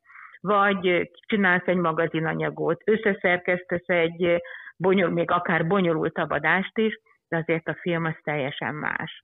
Most mondjuk el a hallgatóknak, ugye igen, tehát ahogyan felsoroltad ezeket a neveket, ők azért alapvetően a Szeged Televízió munkatársai és aztán rólad meg, hát mondjuk el, hogy amellett, hogy te azért ugye évtizedek óta tévés szakember vagy, te pedagógus is vagy, és oktatod is a szakmát, az egyetemen is tanítasz, és nyilván... Nekem így könnyebb ezt megítélni, mert ismerjük egymást, de hogy én azt úgy képzelem el, hogy te azért így a minden egyes folyamaton rajta tartod a kezedet, és ott vagy végig, és most jó értelemben is, mint egy tyúkanyó, mindenhol jelen vagy, és mindenben segítesz, és mindenkinek a lelkét is ápolod, ha kell. Most ezt így mennyire tudod megtenni? Tehát te ott leszel az első forgatási pillanattól kezdve, nyilván mint rendező, akár nem tudom, a jelmez, a felöltözéstől kezdve egészen a vágás utolsó momentumáig? Tehát, hogy Rajona Petimád is ott fogsz ülni minden pillanatban, és majd szépen ezt így együtt intézitek? Tehát ennyire benne leszel te ebben, vagy azért igen, lesznek olyan dolgok, amikor hátrébb lépsz egy kicsit? Hát szerintem egy rendező sosem engedheti ki a kezéből teljesen a produkciót. Tehát nyilván azt azért, és egy nagyon fontos embert kihagytam, a scriptdoktort, Babicki Lászlót, aki az én mentorom is egyben, Balázs Béla díjas filmrendező, tehát ő az, aki a háttérből nagyon sokat segít nekem abban, hogy hogyan kell egy televíziófilmet rendező embernek funkcionálnia ebben a térben. Meg hát ugye mondom, nekem a Janik Lacival itt mellé rendelt szerepem van, tehát nyilván akár a vágásnál, akár a munkafolyamatoknál azért ezt ketten fogjuk bonyolítani, de akkor, amikor döntési helyzetbe kell kerülni, azt nyilván csak egy személy tudja meghozni. Ezt mondjuk el a hallgatóknak, hogy ez a script doktor szerep, ez nagyjából olyasmit jelent, hát mondjuk így tankönyvi meghatározás szerint, hogy az a fajta ilyen rangidős forgatókönyvíró, vagy hát nagy tapasztalatú forgatókönyvíró, aki egy ilyen szupervájzorként, vagy hogy fogalmazzak, átnézi a már elkészült forgatókönyvet, és esetleg segít a már megfogalmazott, leírt jelenetek összecsiszolásában, hogy még jobb legyen, még gördülékenyebb, a filmnyelv még jobban működjön. Abszolút, nem akarok egy véletlenül sem, a legminimálisabban sem a tiszteletlenség láttát kelteni. Babicki László egy nagyon elismert tévés szakember, de ő azért már nem egy fiatal ember, ez meg egy gyerekekről szóló produkció. Ő neki, az ő látásmódja, az ő szempontrendszere mennyire tud ebben érvényesülni, és mennyire tud majd neked ő nagy segítséget nyújtani, aki...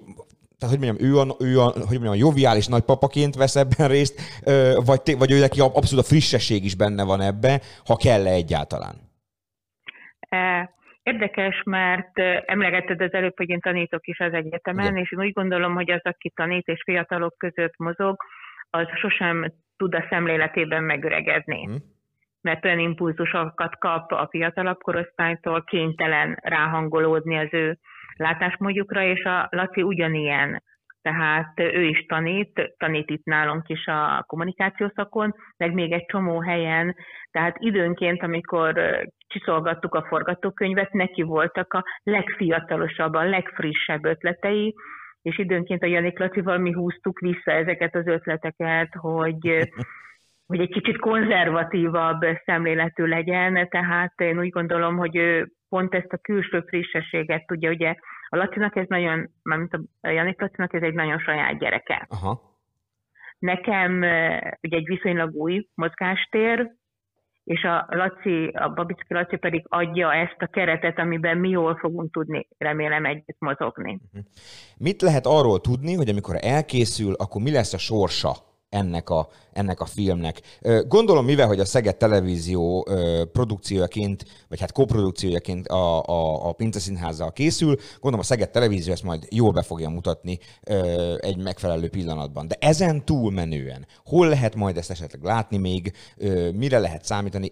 Itt van mondjuk nekünk egy gyönyörű belvárosi mozink, lehet esetleg ezt majd Nagyvásznon ott is látni, neveztek-e ezzel, nevezhettek-e egyáltalán ezzel mondjuk bármilyen filmes versenyre? Szóval mik a tervek?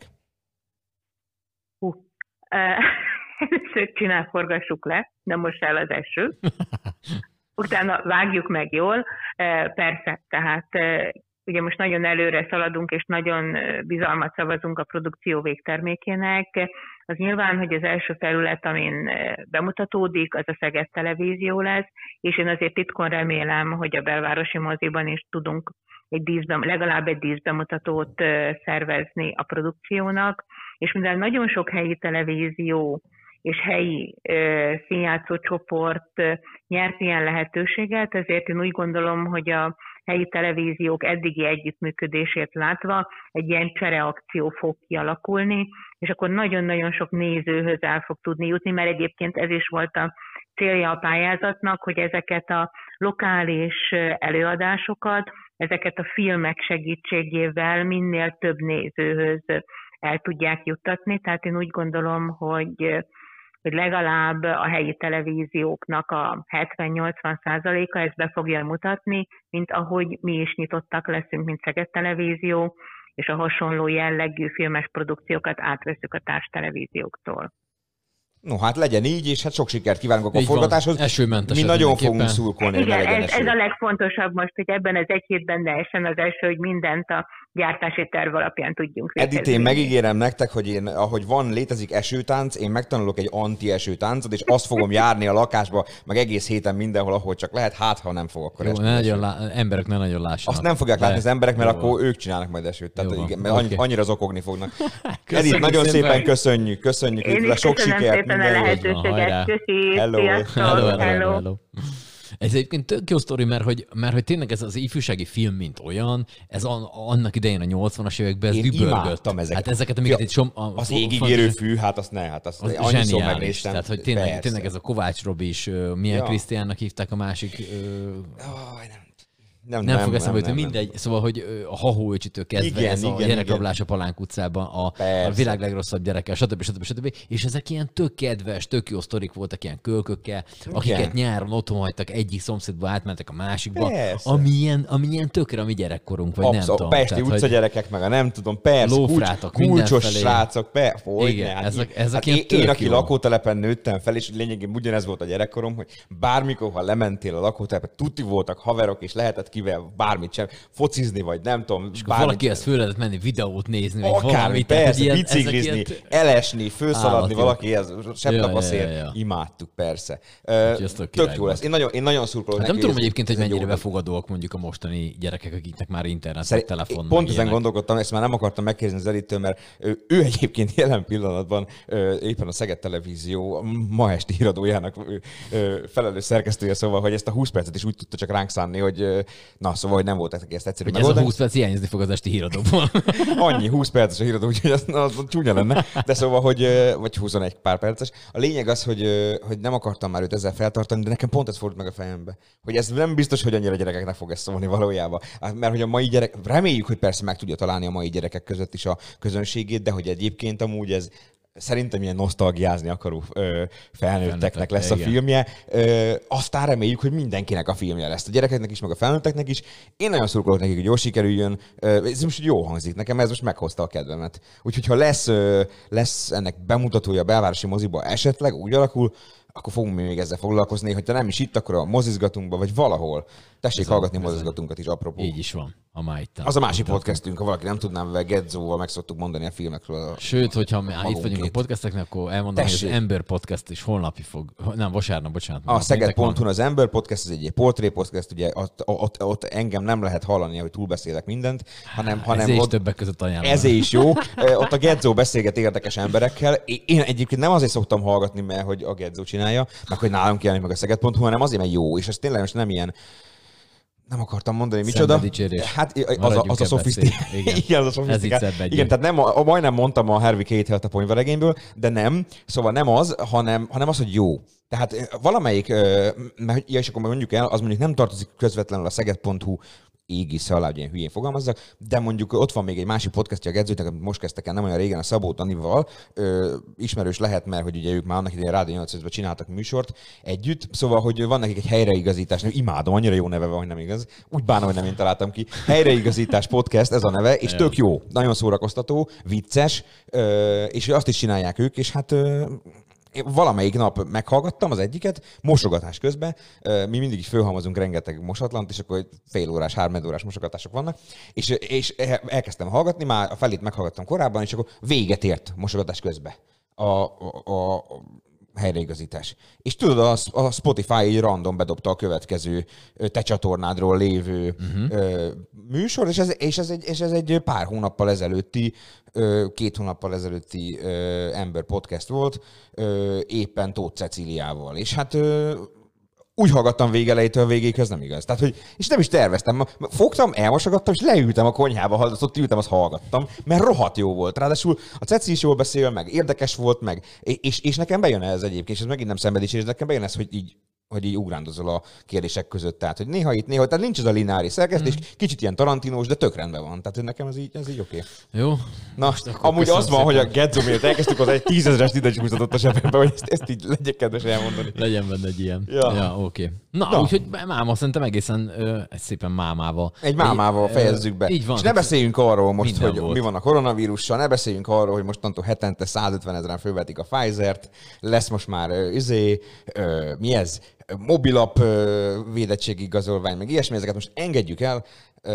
Jó volt ez most így szerintem. Majd jövő héten beszélgetünk. Jövő héten meg a pénteken pont Szeged napja lesz. Szeged napja lesz, úgyhogy ott sem biztos a koronavírusról fogunk beszélni, bár kénytelenek leszünk valamennyire, nem kerülhetjük ki, hiszen Szeged díszpolgára idén Karikó Katalin lesz, aki hát most megkapja a Szeged díszpolgára címet, amiért nyilvánvalóan nagyon fog örülni, hiszen élete egyik legizgalmasabb éveit töltött a Szegeden a saját elmondása szerint. Ő itt volt egyetemista, aztán itt is kezdett dolgozni, de benne van ám nála az is, hogy esetleg Nobel-díjat fog kapni, úgyhogy lesz, ami miatt még őt emlegethetjük majd az elmúlt, vagy a következő időszakban, mert hát ugye, ha valaki nem tudná, nem tudom, létezik-e ilyen ember, ugye ő a koronavírus elleni vakcinák egyik változatának, ezek az mRNA-s vakcináknak a technológiának az egyik úgymond kifejlesztője, kitalálója.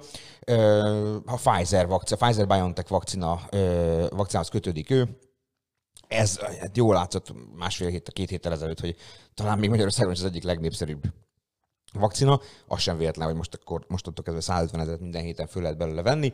Itt lesz ő, meg fogja kapni ezt a díszpolgári címet, találkozott tegnap Orbán Viktorral, álltak kötetlenül elbeszélgettek, nem tudom, megkérdezte tőle, vagy mondta neki Orbán Viktor, hogy asszonyság, szerintem nem, vagy legalábbis remélem, de hogy jövő héten itt lesz Szegedem.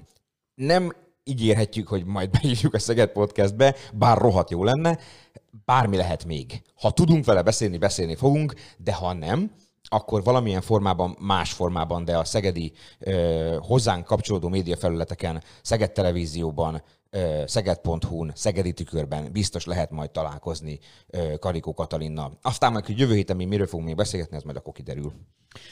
Nagyon szép 3 percben lezártad ezt. Köszönjük szépen a megtisztelő figyelmet, mindenkinek kellemes továbbiakban lévő akármit is. Kellemes hétvégét, szevasztok! Hello!